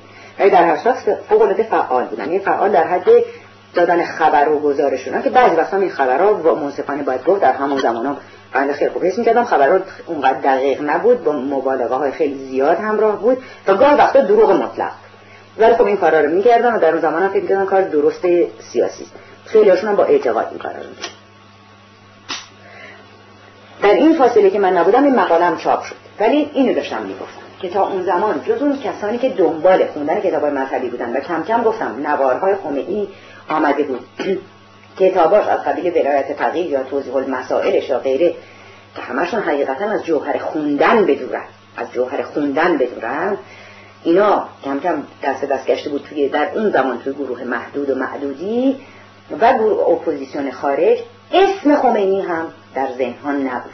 نه فقط در زبون ها نبود در ذهن ها نبود. اتفاق افتاده بود 15 سال قبلش در خرداد ماهی. اگر خرداد بود دیگه واقعی اگر اشتباه نکنم ماجرای چیز که خمینی مخالفتی کرده بود و دادن آزادی به زنها و بعدم مسئله اصلاحات ارزی و بعدم کشت کشتاری پیش آمده بود و یه از همین طلابم این وسط لفت و پار شده بودن و اونم تبعید شده بود و رفته بود و در همون زمانم یکی دو بار فقط اسم شخص خمینی اومد و بعدم اسم فراموش شد. و توی ذهنانم تا این مقاله چاپ این که میگم نقطه, نقطه عطفه و البته بعدم راجبش خیلی چیز کردن از نظر من اهمیت عمدهش اینه که اسم این آدم سر زبون ها انداخت یعنی راحت مردم که از خمینی حرف بزدن و کنجکاو بودن راجبش. توی این مقاله چی نوشته توی این مقاله یه سری حرفایی زده شده بود که ظاهرا خب میشه میشه توصیفش کرد مثلا مستحکم بود یا رکیک بود یا غیره. یه تصویری از خمینی داده بود به این ترتیب این اولا که این مثلا ایرونی نیست اهل کشمیر و مال هندوستانه و از این حرفا بود. بعد هم یه مقدار از سوابق دوران جوانیش چنان که افتاد و دانی به خود صحبت بود. که این قال کرده و شروع کرده و الباتی کرده و هرزگی کرده و فلان کرده و بعد مادرش نمی‌دونم فلان بوده و پدرش چنین بوده و بعد نمی‌دونم پدرش آدم کشته بوده یه مقدار نیم واقعیت ها و غیر واقعیت ها در ذهن قاطی بود در این مقاله ولی قصدی که از این مقاله داشتن هنوز بر من پوشیده است بر اینکه کار کار نسبتا ابلهانه بود از او بیفکری انجام شده این کار هم که از یک کار یک روزنامه نگار نبوده؟ نه ظاهرا نبوده. این هنوز خیلی مشخص نشده. من نمی‌دونم کی هم مشخص خواهد شده. البته بلافاصله بعد از ماجرای یعنی آغاز دیگه کل ماجراها. شاید هنوز خمینی برنگشته بود یه روزنامه نگار ایرونی که من فاش می‌کنم و میگم چی شده اینطوری شده من تب داشتم و خونه خواب دیدم مقاله خیلی مفصلی در همون اطلاعات چاپ کرد. که از روزنامه نگارای اونجا بود که اینجوری به ما تلفن کردن و گفتن و سباکی آمدن و چیز کردن از این در اون زمان اون کسی رو که مقصر می‌دونستن وزیر اطلاعات وقت بود که داروش همایون بود. داروش همایون در اون زمان خودش روزنامه آیندگان رو داشت و بعد بعد و بیرایی که بقیه روزنامه نگاران می‌گفتن که چرا روزنامه خودش چاپ نکرد؟ چرا اینو داد به یک روزنامه دیگه؟ داروش همایون در کتابی که در دوران تبعیدش برای از زندان تونست فرار بکنه و بیاد بیرون کتابی نوشته که دیروز و امروز و فرداست مثل که اسمش اگر اشتباه نکنم توی اون کتاب دقیقا توضیح میده و مطلقا خودش رو توی این ماجرا بی, بی تقصیر معرفی می‌کنه. این نامه بود که بود دادن در جلسه مثل اینکه شخص خوبیدا بهش داده البته اینو برای صحت بلکه دقیق گفته باشم از کسی دیگه جان دارم نقل می‌کنم به هیچ وجه دارم نمی‌خواد اشتباه بکنم. اینو بعد میشه به خود کتاب رجوع کرد و دید. به طور دقیق که چی نوشته؟ ولی اونجا که تو ذهنم مونده هویدا این مقاله رو میده به این نمیگه که اینو بدید به روزنامه اطلاعات به عنوان وزیر اطلاعات بهشون داده میشه نه به عنوان یه روزنامه نگار. که این رو در اونجا چاپ بکنه. در اصل فکر هر کس بوده یا من هنوز نمی‌دونم که مقصودشون از این کار چی بوده. ولی اون چه که نتیجه کار بود اون رو می‌دونم. و اون این بود که حرف زدن راجع به خمینی باب شد و اسمش سر زبون افتاد و کسانی که تا اون روز اسم خمینی رو نشنیده بودن اون روز شنیدن و بعد هم کنجکاوی های خیلی عجیب و غریب راجع به این آدم پیدا شد و شروع شد از همون لحظه ساختن افسانه های فوق العاده زیبای دور از حقیقت و دوروبر این آخوند شپشویی که فقط به درد این می‌خورد واعظ یک ده دور افتاده باشه. در واقع ازش یه قهرمان ساختن با اصلا به طرز بیش از قهرمان بیش از قهرمان بیش از قهرمان. یعنی میگم اصلا افسانه سازی در حد گفتم همون 124 هزار پیغمبر و 12 امام تقریبا از همون زمان شروع شد. بهش کرامات نسبت دادن یک افسانه آدمیش کردن از نظر سیاسی قهرمان در این مورد کلن کلن براش درسته. اصلا شجاعت هایی بهش نسبت دادن که عجیب و غریب بود حرف هایی تو دهنش گذاشتن که من هیچ فیلسوف دیگه ای تا اون زمان نشنیده بودم. اصلا کارها خیلی غریب عجیب کردن. به اطرافیان شما یعنی نویسندگان و روشنفکران چی فکر می‌کردن؟ با کمال تأسف باید بگم که با بیشتر کسانی که در اون دوره خاص من تماس داشتم همه یک حالت جذبه غریب و عجیبی نسبت به خمینی نشون و با هر کدومشون که صحبت بود حتی اون دسته ای توشون که بسیاری حتی این ولایت فضا توضیح المسائل که خب اصلا شر و ورای بود که خب اصلا کسی هم می‌خوند راجع توضیح المسائل حرفی که می‌زدن این بود که خب هر آخوندی با یه از این کتابا بنویسه و اینم نوشته بود اصلا اهمیت نداره راجع به ولایت فقیه یه دیگه اصلا نخوند. اون عده‌ای که حتی خونده بودن تعبیر و تفسیرها خیلی غریب عجیب راجع به این کتاب می‌کردن. که اصلا کتابی که تعبیر و تفسیر به نظر من نمیپذیره. اصلا نمیپذیره.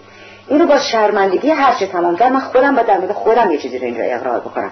که من وقتی ولایت فقیه رو خوندم که البته قبل از ماجرای چاپ این مقاله بود گفتم من تماس داشتم با گروه های سیاسی زیاد حرفاشون رو میشنیدم. با هم در و مرافم باشون زیاد داشتم کشم زیاد داشتم. ولی من به این دلیل اسم این آدم رو زیاد شنیده بودم. و اولین باری هم که صحبت چاپ کتاب های مذهبی و غیره شد من از ناشرم خواستم که کتاب این آدم بده من بخونم. بنابراین این کتاب من گرفت. شاید این که میگم مثلا به فاصله یکی دو سال قبل از ماجرا خواست نه بیشتر. و در زمانی که این کتاب رو خوندم خب به نظرم فوق العاده یاوه و مزخرف و محمل و البته تمام حرفایی هم بود که من خیلی عجیب و غریب برام نبود چون خیلی کتاب هر آخوندی اصلا طرز فکر و دیدش اینه و جزه نیست. و تمام شده اسلامی و مسلمانی و غیر بعضی حرفاتو شد. اصاب حیرت هم نبود فوق العاده وحشتناک بود کتاب فوق العاده مزخرف و یاد وقتی این مسائل پیش اومد و من این مسئله چاپ این مقاله و اسم این آدم به طور علنی رو زبون افتاد و مردم شروع کردن کنجکاوی کردن و حرف زدن خود من یادمه که این از ذهنم گذشت و حتی با یکی از دوستان نزدیکم یه بار شاید عنوان کردم به صدای بلند. گفتم آره این کتاب وحشتناک مزخرفه برای که اون آدم خونده بود می‌دونم که خونده بود. گفتم فوق العاده مزخرفه ولی خب یادمون نره که این کتاب این آدم 15 سال پیش نوشته و این احتمال داره که از اون زمان فکرش عوض شده باشه. این یه خود بعد بعد از این ماجراها بود که بر خودم نشستم فکر کردم دیدم این مردک حوالی 80 سالشه. 15 سال قبلم 60 چند سالش بوده. و آدمی از 60 چند سالی که بعد دیگه فکرش و ذکرش عوض نمیشه به تغییر عقیده نمیده. هیچ ممکن نیست همچه چیز بنابراین این آدم دقیقا همون کسی است که صاحب اون افکاری که در ولایت فقیه منعکس. ولی تو این دوره که دارم بهش اشاره می‌کنم حقیقتا جز یک نفر. همین آدمی که میگم جلوش این حرف رو من زدم یه زمان که با همین آدمم هم پیش اومد. که که اسمشو میگم یکی از استادان دانشگاه ایران بود که الان اونم ناگزیر در تبعید به سر می‌بره به اسم هرمز میلانیان. تنها آدمی بود که به طرز وحشتناکی از فشیزم مذهبی صحبت می‌کرد و می‌گفت آقا کسی ریشش رو دست آخون نمیده و نمیباید دنبال روی همچه آدمای شد و حسابه رو باید از آغاز جدا کرد. حقیقتا تنها آدمی بود جز صاحب فکرها و روشن فکرهای اون زمان که من می‌دیدم به سراحت و از روز اول. یعنی قبل از اینکه ماجرها به ابعادی برسه که دیدیم و شنیدیم. اشاره کردی که خمینی به خاطر مخالفتش با آزادی زنان و اصلاحات ارزی تبدیل شده بود این مسئله تو ذهن مردم بود یا نه؟ به کلی مثل اینکه فراموش به کلی فراموش شده بود یا اگر فقط کافی بود که تبعیدی و قربانی و شهید زنده اون دوران یعنی بیان نمی‌گفت که چرا تبعید هیچ کس نمی‌گفت با هر کس هم اگر آدم می‌خواست عنوان بکنه می‌گفتن اینا بهانه ای بوده برای مخالفت با دستگاهشون یعنی باز تعبیر روشن فکران رو دارم میگم. بله. این بود که برای به اونا می‌شد گفت که آقا این آدم مخالفتش در اون زمان به این دو دلیل عمده بود. یکی اصلاحات ارزی بود که البته منم اعتقاد دارم فوق العاده بد و فوق العاده غیر طبیعی در ایران اجرا شد. ولی نفس فکر که چیز بدی نبود. یا آزادی دادن به زنان که مسئلهش این بود که نه به طور کامل داده شده بود نه تا اون چیز شفته بودن ولی آغاز کار که آزو کار که فی حد ذاتی بسیار کار خوبی بود. مثلا خود زن... زنان هیچ عقیده نداشتن راجع به مثلا نه تا اونجایی که من تا اونجایی که من دیدم در اون زمان خاص در اون دوره زنان روشنفکر آزاد به خصوص زنان زنان روشنفکر. به خصوص زنان روشنفکر من در اون زمان کسی رو نمی‌دیدم. که مخالفت کنه البته اولین گروهی که شروع به مخالفت با خمینی کرد باید بگم که زنان.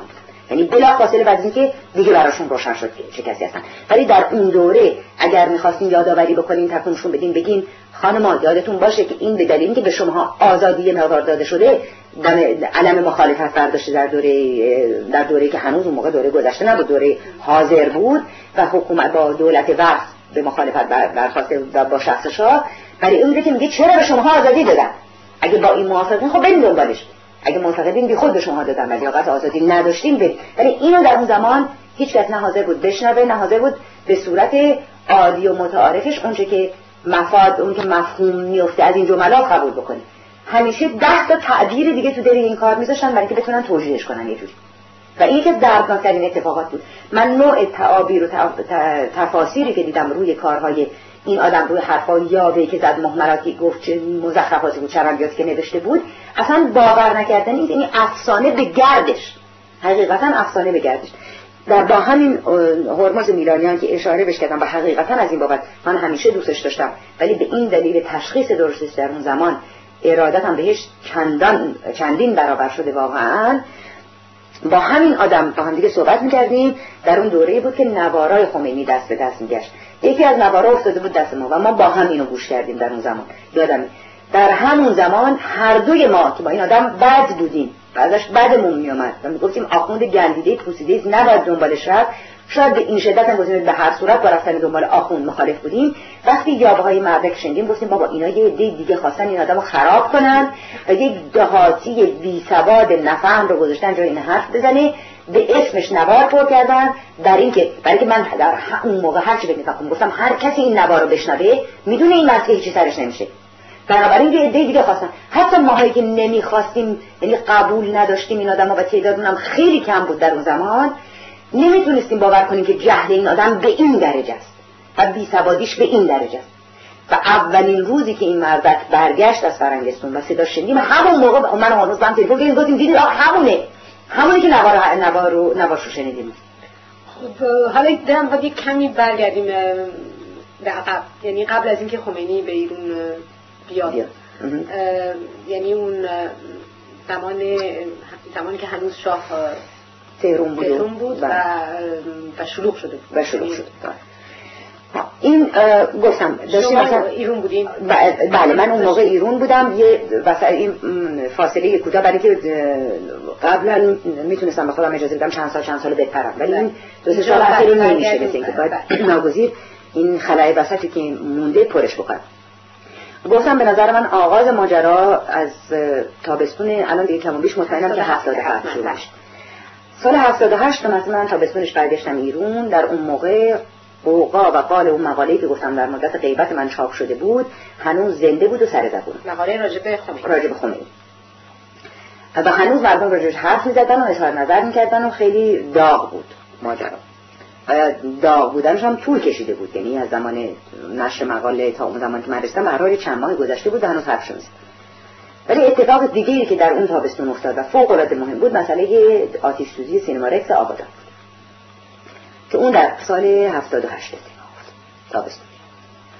در اون زمان مردم آنچنان چیز بودن آماده شده بودن که اون چه اتفاق میفته گردن دستگاه بیاندازن که هیچ کس نبود در اون موقع. که یک لحظه تردید به ذهنش را بده که این کار رو دستگاه دولتی و ساباک نکرد. چون کم و بیشش منفعت هم از این کار نداشته نه فقط نداشته تمام کاسه هم سرش شکسته شد همه و همه گفتن که چیزی. یکی دو تا اتفاق باز اون زمان افتاد که به نظر من بسیار غریبه و باید ذکر بشه. یکی اینکه درست همون شبی که این اتفاق افتاد فرداش اعلامی های خمینی دست مردم و در اون زمان خمینی هنوز در نجف و حتی در زمانی که با اینکه شبکه های اسلامی و مسجدی و نمی‌دونم مذهبی و غیره و از این حرفا فوق العاده خوب کار می‌کردن نظر تشکیلاتی و نوارا و نمی‌دونم محملات این مردک و وعظا و نصایح و نمی‌دونم پیشنهاداتشو میرسون به دست مردم. ولی همچین سرعتی در رسوندن حرفای این آدم به تهران بی است. یه خورده این مسئله پیش میاد که چقدر از خود این مسئله این یارو لاغت باید پیش نمید در گرده و چرا پیش نمید من چقدر این مسئله از قبل برای اینا روشن بوده. که این اتفاق میفته که یه همچه اعلامی حاضر آماده دارن که فردا صبحش از مرد. برای جوش حرف و یکی دو تا شوخی های عجیب غریب هم اون موقع بلافاصله توی هنم افتاد.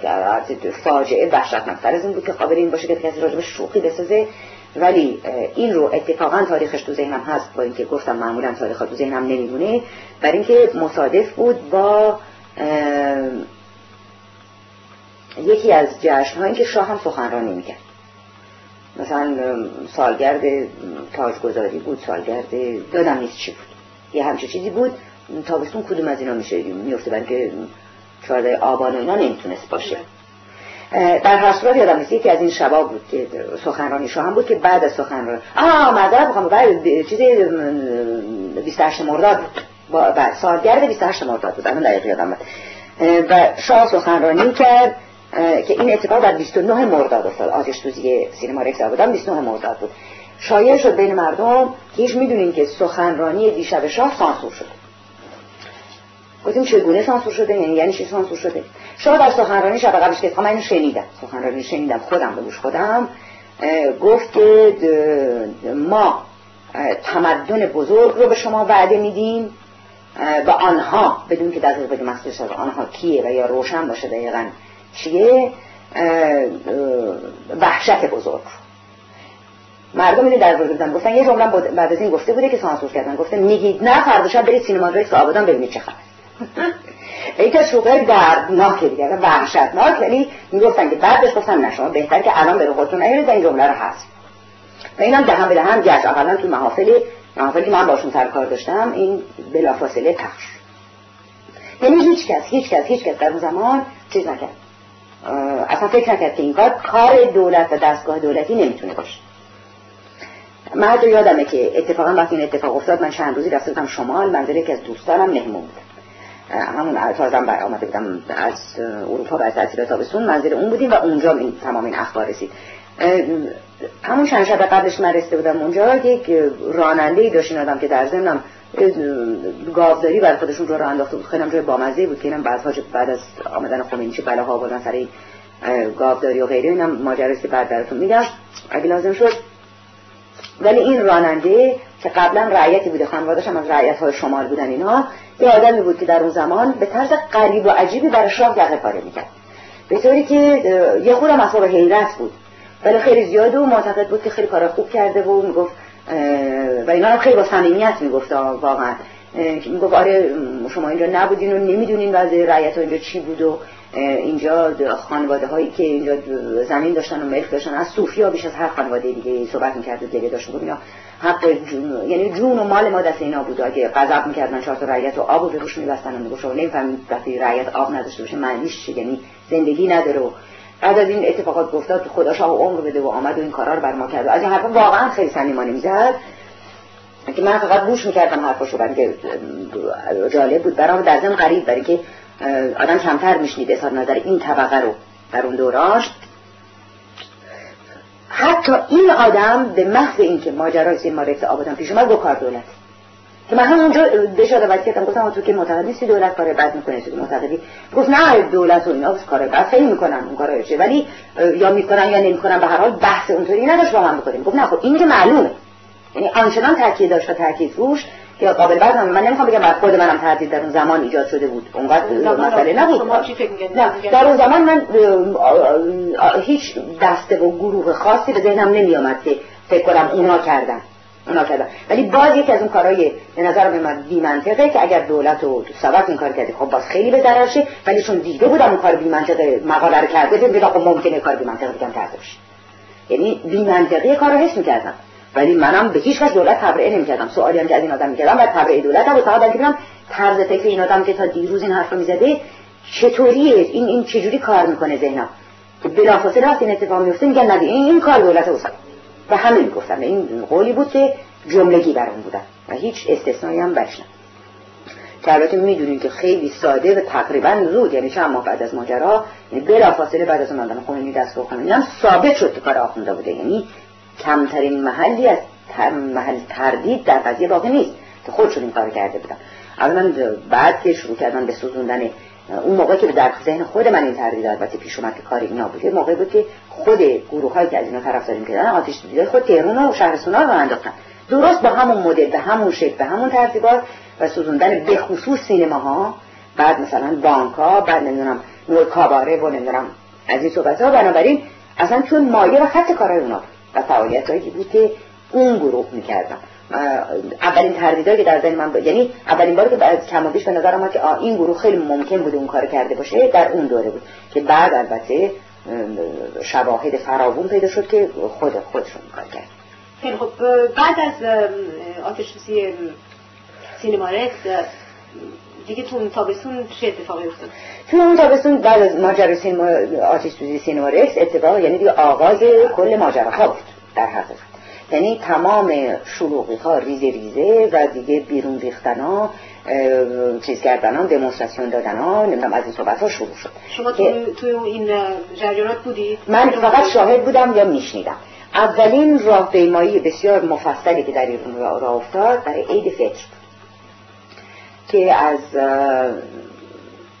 یه نقطه در چیز شروع کردن در شمرون شروع کردن راه افتادن و آمدن به شهر. من در اون راهپیمایی نه شرکت داشتم نه دیدم گردانندش کیا بودن؟ این کم کم از اون زمان من الان دقیق نمی‌دونم چه ولی عید فطر خودش نمونه اینه که مذهبی ها در کار دخالت داشتن. ولی که انتخاب روز فطر برای راهپیمایی خودش یکی از مترها و معیارهای مذهبی رو توش داره. و بر علیه یه چیز معین بود آغاز کار نه. حتی در اون روز من شنیدم ولی من چون شاهد عینیش نبودم نمی‌تونم به صحت و صغمش قسم بخورم. شنیدم که دو نفر اون وسط دو سه تا شعار سیاسی وقتی دادن و به دستگاه حمله کردن بقیه جمعیت صدای اینا رو بریدن. و ظاهرا راهپیمایی باز اون هم همونطور گفتم مثل اون فضای شبای شعر راهپیمایی متمدنانه ای بوده.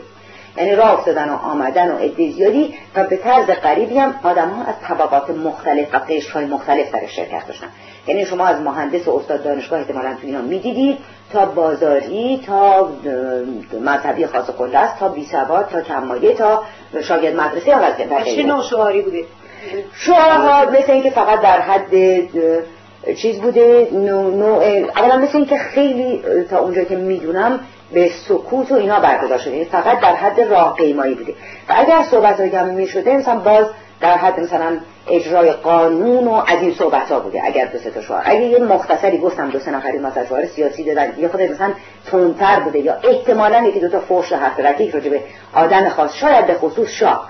توش مطرح بوده. بقیه فوری خفه کردن و گفتن جاش نیست و فرصت موقعش نیست و فرصتش نیست. این اولین راهپیمایی بود که بعد از همین ماجرای سینما رکس و اینا به هر حال شد بعد کم کم ماجراهای دیگه. این عنصر مذهبی کم کم داشت بروز می‌کرد توی ماجرا گفتم تو اون شب شعرخونی مطلقا نبود. بعد مسئله سینما رکس آبادان وقتی بلافاصله پسترش اعلامی خمینی پخش شد این علمان عنصر مذهبی دیگه ناگزیر بهش مربوط شد که در نقش معصوم و مدافع کسانی که وسط مردن و سوختن بعد مسئله راهپیمایی عید فطر بود. امیدوارم تاریخ از نظر تقدم و تأخر وقایع رو اشتباه نکنم. بعد مسئله چیز بود. دیگه راهپیمایی دیگه بود که بعد می‌رسیم تا تاسوعا و آشورا یک جمعه سیاه هم بین اینا مسئله جمعه سیاه مطرح شد. کاملا درسته که اونم خیلی جا داره راجبش صحبت بکنیم. اون دقیقا دیگه چیز مذهبی داشت. بدن که اصلا کسی که برای تجمع جمعیت رو خواسته بود یکی از این آخوندا بود آیت الله نوری نامی بود اگر اشتباه نکنم خود صرف همون جالب و از همون طرف هم قرار بود که را بیفتن. بیا توی خود میدون جاله چیزی گذاشته بود جمعیت خواسته بود که درست مصادف شد که شبش اعلان حکومت نظامی دادن و فرداش هم رفتن و تیراندازی کردن و یه دیگه هم اون کشته شد. که جمعیتشون البته بسیار بسیار کمتر از اون جمعیتی بود که آنن پخش شد تعدادش رو صحبتش شد و اصلا قابل مقایسه نبود. اینا اینم مسائل بسیار تاریخ روشنی است که بعدها خیلی راحت می‌شد رفت دنبالش و مدرک و اینا پیدا کرد و دید که چگونه است و چگونه گذشته و غیره و اونجا باز طبعا عنصر مذهبی هم که گفتم ریز ریز بروز کرد اینجا هم همین دعوت آیت الله به این شکل و در اون محله و نوع جمعیتی که رفته بود و غیره. اون روز رو من بعد از خود ماجرا یعنی در زمان تیراندازی در محل نبودم. ولی بلافاصله تقریبا بعد از تیراندازی و تموم شدن ماجرا رفتم به میدون ژاله. البته نمی‌دونستم تموم شد. شنیدم یه همچه اتفاق افتاده. اول از صبحش با اعلان حکومت نظامی اصلا از خواب بیدار شدم. دیدم که اعلان حکومت نظامی کردن ولی میگن که مثلا شب قبل اعلان شده. در که به موقع این چیز نشده بود. اعلان نشده بود که همه بدونند این هم باز از اون اشتباهات بود. در صورت که یا باید میذاشتن اون جمعیت باز بیاد و جمع شد و بره همونطور که مال عید فطر رو گذاشته بودن یا اگر مصمم بودن جلوشو بگیرن و نمی‌خواستن تبدیل به فاجعه بشه ماجرا باید به موقع خبر می‌دادن که این بهانه رو دست ندادن و به احتمال قوی هم من تصورم این البته. من نمی‌خوام تاریخ بازسازی کنم. کار خیلی احمقانه است بگم من اگر این اتفاق نمیافتاد به جاشون اتفاق میافتاد حتما اینجوری می‌شد مثلا اتفاقی که آدمیزاد وارد ماجرا میشه هیچ نوع پیش بینی اینطوری اصلا درست نیست. مثلا در اتفاقات تاریخی با ابعادی به این وسعت. بنابراین اصلا امکان چیز نیست گفتن که اگر این اتفاق نمیافتاد. ولی من نظرم این هست که اگر به موقع این خبر رو داده بودن و حکومت نظامی رو اعلام کرده بودن یه عده از اون جمعیت که رفتن اونجا میترسیدن که برن و نمی‌رفتن. بلکه بسیارشون رو بودن تقریبا تمامشون بیخبر بودن از که حکومت نظامی اعلان شده. نمی‌رفتن و اگرم جمعیت تونک بود خیلی به نفع دستگاه تموم شد که جمعیتی نرفته بود نشده اون جمعیت هم می‌تونن راحت پخش و پلاشون کنن بدون که منجر به خون خون ریزی بشه. حتی در اون حد کمتری که شد ولی به هر حال اونم فاجعه است. یعنی تردیدی نیست آدم کشی اینطوری که کار درست نیست از طرفش دولت. ولی در هر صورت این کارم نکردم. من وقتی شنیدم این فور نیست بلند شدم رفتم که ببینم چه خبره اونجا از روی کنجکاو. من وقتی رسیدم هیچ کس اونجا نبود. هیچ یعنی از جمعیت تظاهر کنندگان هیچ کس اونجا نبود. فقط توی خیابون ژاله یک گروه خیلی منظم سرباز تای خیابون باسته بود. چند گله خیابون هم با آب شسته بودن. یعنی پیدا بود احتمالا جای خونی چیزی بوده که شسته بود. و روی همین حسابم بود. من تقریبا بلافاصله بعد از ماجرا و متفرق کردن جمعیت اینا رسیده بودم به این نتیجه رسیدم که این نمی‌تونه حقیقتا وقتی بعد راجع به تعداد کشته شدگان صحبت شد روی حساب منطقه فرنگشتی می‌کردم. میدم نمی‌تونه اون باشه. ولی وقتی می‌خواستم بفهمم واقعا خودم باز نه بخاطر اینکه بگم حتما اینطوری نبوده با هر آدمی که اون زمان صحبت کردم گفتم آقا چجوری؟ چطور سه هزار نفر چهار هزار نفر که هر روزم تعداد زیاد می‌شد. کشته شده اونجا اصلا وقتی من رسیدم فرصتی که این همه جسد از اونجا جمع کرده باشن نبوده. اصلا از زمانی آدم می‌تونه حساب بکنه چجوری ممکنه چنین چیزی. یا چه مدت تیراندازی شده تو این جمعیت که این همه کشته می‌تونه داده باشه؟ آخه نمیشه. که بمباران هوایی که نشد. این که ما می‌دونید که نشد. بنابراین چیز بوده. ولی ظاهرا اون پول لاغر و کار درستی نبوده. اولا همون نکته بود که من بهش اشاره کردم که حکومت نظامی رو یا بود اصلا اعلان نمی‌کردن میذاشتن این بیاد بره یا به موقع لاغر اعلان می‌کردن. و دومین نکته که به نظر من قابل واقعا بخشش اونقدر نیست این بود که برای ترسوندن ظاهرا و مرعوب کردن جمعیت و متفرق کردنشون یکی دو نفر رو تو کوچه پس کوچه ها وقتی فرار می‌کردن پسشون کوچه هایی که در روی نداشت اونجاها به تیر بسته بودن. به این من... اونا به راحتی می‌تونستن بذارن در برن برای که چیز نبود برای مرعوب اگر هم می‌خواستن یه سری تیر هوایی در میدن به هر حال یه سری کار دیگه می‌تونستن بکنن به جای کشتن آدما ولی یه مقدار چند نفری رو تو تله انداخته بودن و بعد کشته بودن که کار خیلی به نظر شرافتمندانه نمیومد دیگه. این حداقل است که میشه گفت. بله بعد دیگه به فاصله راهپیمایی بزرگ ماه دسامبر دیگه تا تاسوعا تاسوعا دسامبر بود سال 78 بود بله. من الان دیگه ماهش نمی‌دونم فقط میدم دسامبر هوا قاعدتا باید سرد من فقط الان ولی اون سالی بود که هوا خیلی گرم بود. گرم بود. خب پس درسته پس درسته کامل. ولی به هر حال اون دو تا راهپیمایی رو من هر دوشو خیلی خوب بزدم اولا در راهپیمایی اولش خود من شرکت کردم. و یادم هم هست که شب قبلش قوم خشام که در پاریس بودن خیلی نگران بودن. البته من دیگه اصلا بیش از مدت که خواهی می‌خواستم ایرون بمونم مونده بودم بلکه وقتی آغاز این ماجراها شروع شد طبیعی بود یعنی هیچ نیازی نداشتم خوشی بیش از حد متعارف داشته باشه که بتونه این تشخیص رو بده. کاملا پیدا بود تو هوا و فضا داره اتفاقاتی میفته که این اتفاقات ابعادی خیلی بزرگتر از که الان داره پیدا خواهد کرد. قبل از اینکه برسم به راهپیمایی ها مسئله دولت هایی که آمدن و رفتن هم مهمه به نظر من. برای نشون دادن روحیه مردم یا حتی یه مختصری انگولک کردنشون به یه مقدار ترغیبشون به یه سری کارهای دیگر انجام بدن. چون بسیار رئیس دولت های بدی انتخاب شدن بعد از هویدا. اون تعطیل تابستون که بهش اشاره کردم تو ماجرای سینما آتیش سوزی سینما رکس آبادان اینا توش پیش آمد. مصادف با زمانی که خویدا رو گذاشتن کنار آغاز کار و آموزگار نخست وزیر ایران. آموزگار به دلیل اینکه یه مقدار می‌دونین که سوای این نوع چیزا بروزات دیگری در ایران بود که نشون که مردم دارن یه کارایی می‌کنن و می‌خوان کار کنن و می‌خوان شروع کنن. یه مقدار خرابکاری یا کمکاری تو کارهای اداری و کارهای دست جمعی شهری و غیره بود. از جمله خاموش شدن برق به طور مداوم و برای ساعتهای طولانی از جمله مثلا کم بوده مثلا کنید آب بسته شدن آب محلی از این کارم شروع نوع اعتصاب نوع اعتصاب های اینجوری بود منتها نه به صورت اعتصاب خیلی متشکل و مشخص ولی هم که گفتم بیشتر حالت چیز داشت.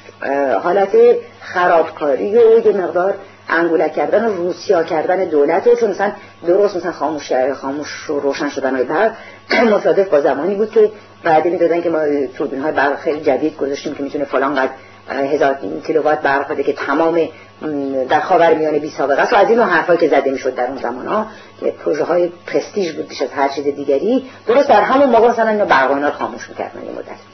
یه مقدار بی آبرو و بی حیثیت کردن دولت بود موفق هم بودن تو این کارشون البته.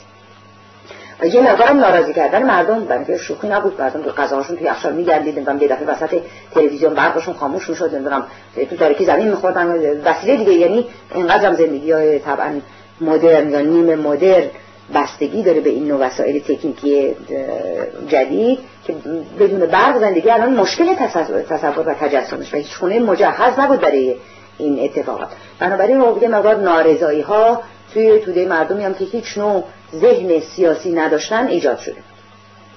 اینا من از نکاتی بود که باید بهش توجه بعد درست در همون زمان شروعی ها به دلیل این نوع نارضایی ها و به دلیل اینکه خب طبعا آموزگار یک تنه به جنگ این کارا نمی‌تونست بره که هم حسن نیت داشت هم صدر به نظر من این آدم خب ناگزیر بودن از اینکه بذارنش کنار و اونم راحت رفت کنار.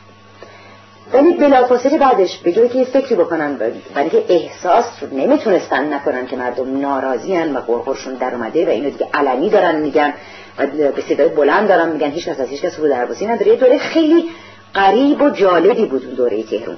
یعنی برای اولین بار آدما با هم راحت تو خیابون حرف می‌زدن اظهار نظر می‌کردن فوش و بعد و بیرا رو رسمی به دولت می‌دادن. بدون اینکه استخون زخم بذارن بدون که به اشاره و ایما صحبت کنن بدون که سمبولیک حرف بزنن. حرفا خیلی آشکارا می‌گفتن. و این رو نمی‌تونست دولت وقت ندونه و به گوش شاه نرسیده باشه. هیچ ممکن نیست همچه چیزی. و در تمام طبقات این موضوع تقریبا در تمام طبقات. تقریبا در تمام یعنی طبقات. در خیابون و خونه و در کوچه و بازار و کوی و برزن شما این بروزات رو دقیقا می‌دید و نارضایی مردم رو حس می‌کرد بنابراین این از دو حال خارج نیست. یا دولت و شاه به کلی جاهل بیخبر بودن از که اتفاق میفته که وحشتناک یک چنین چیزی. کسانی که سرنوشت یک ملتی دستشون هست. ندونن غیر ممکنه. تقریبا غیر ممکنه. یا خیابون می اومدن و یا مورد دومشه که همطور شما میگید من خواهم این مورد درست باشه. خبر داشتن و مطلقا از پیدا کردن یک نوع راه حل معقول عاجز بودن. برای اینکه راه حل به تحقیق گذاشتن شریف امامی به عنوان نخست وزیر بعدی نبود.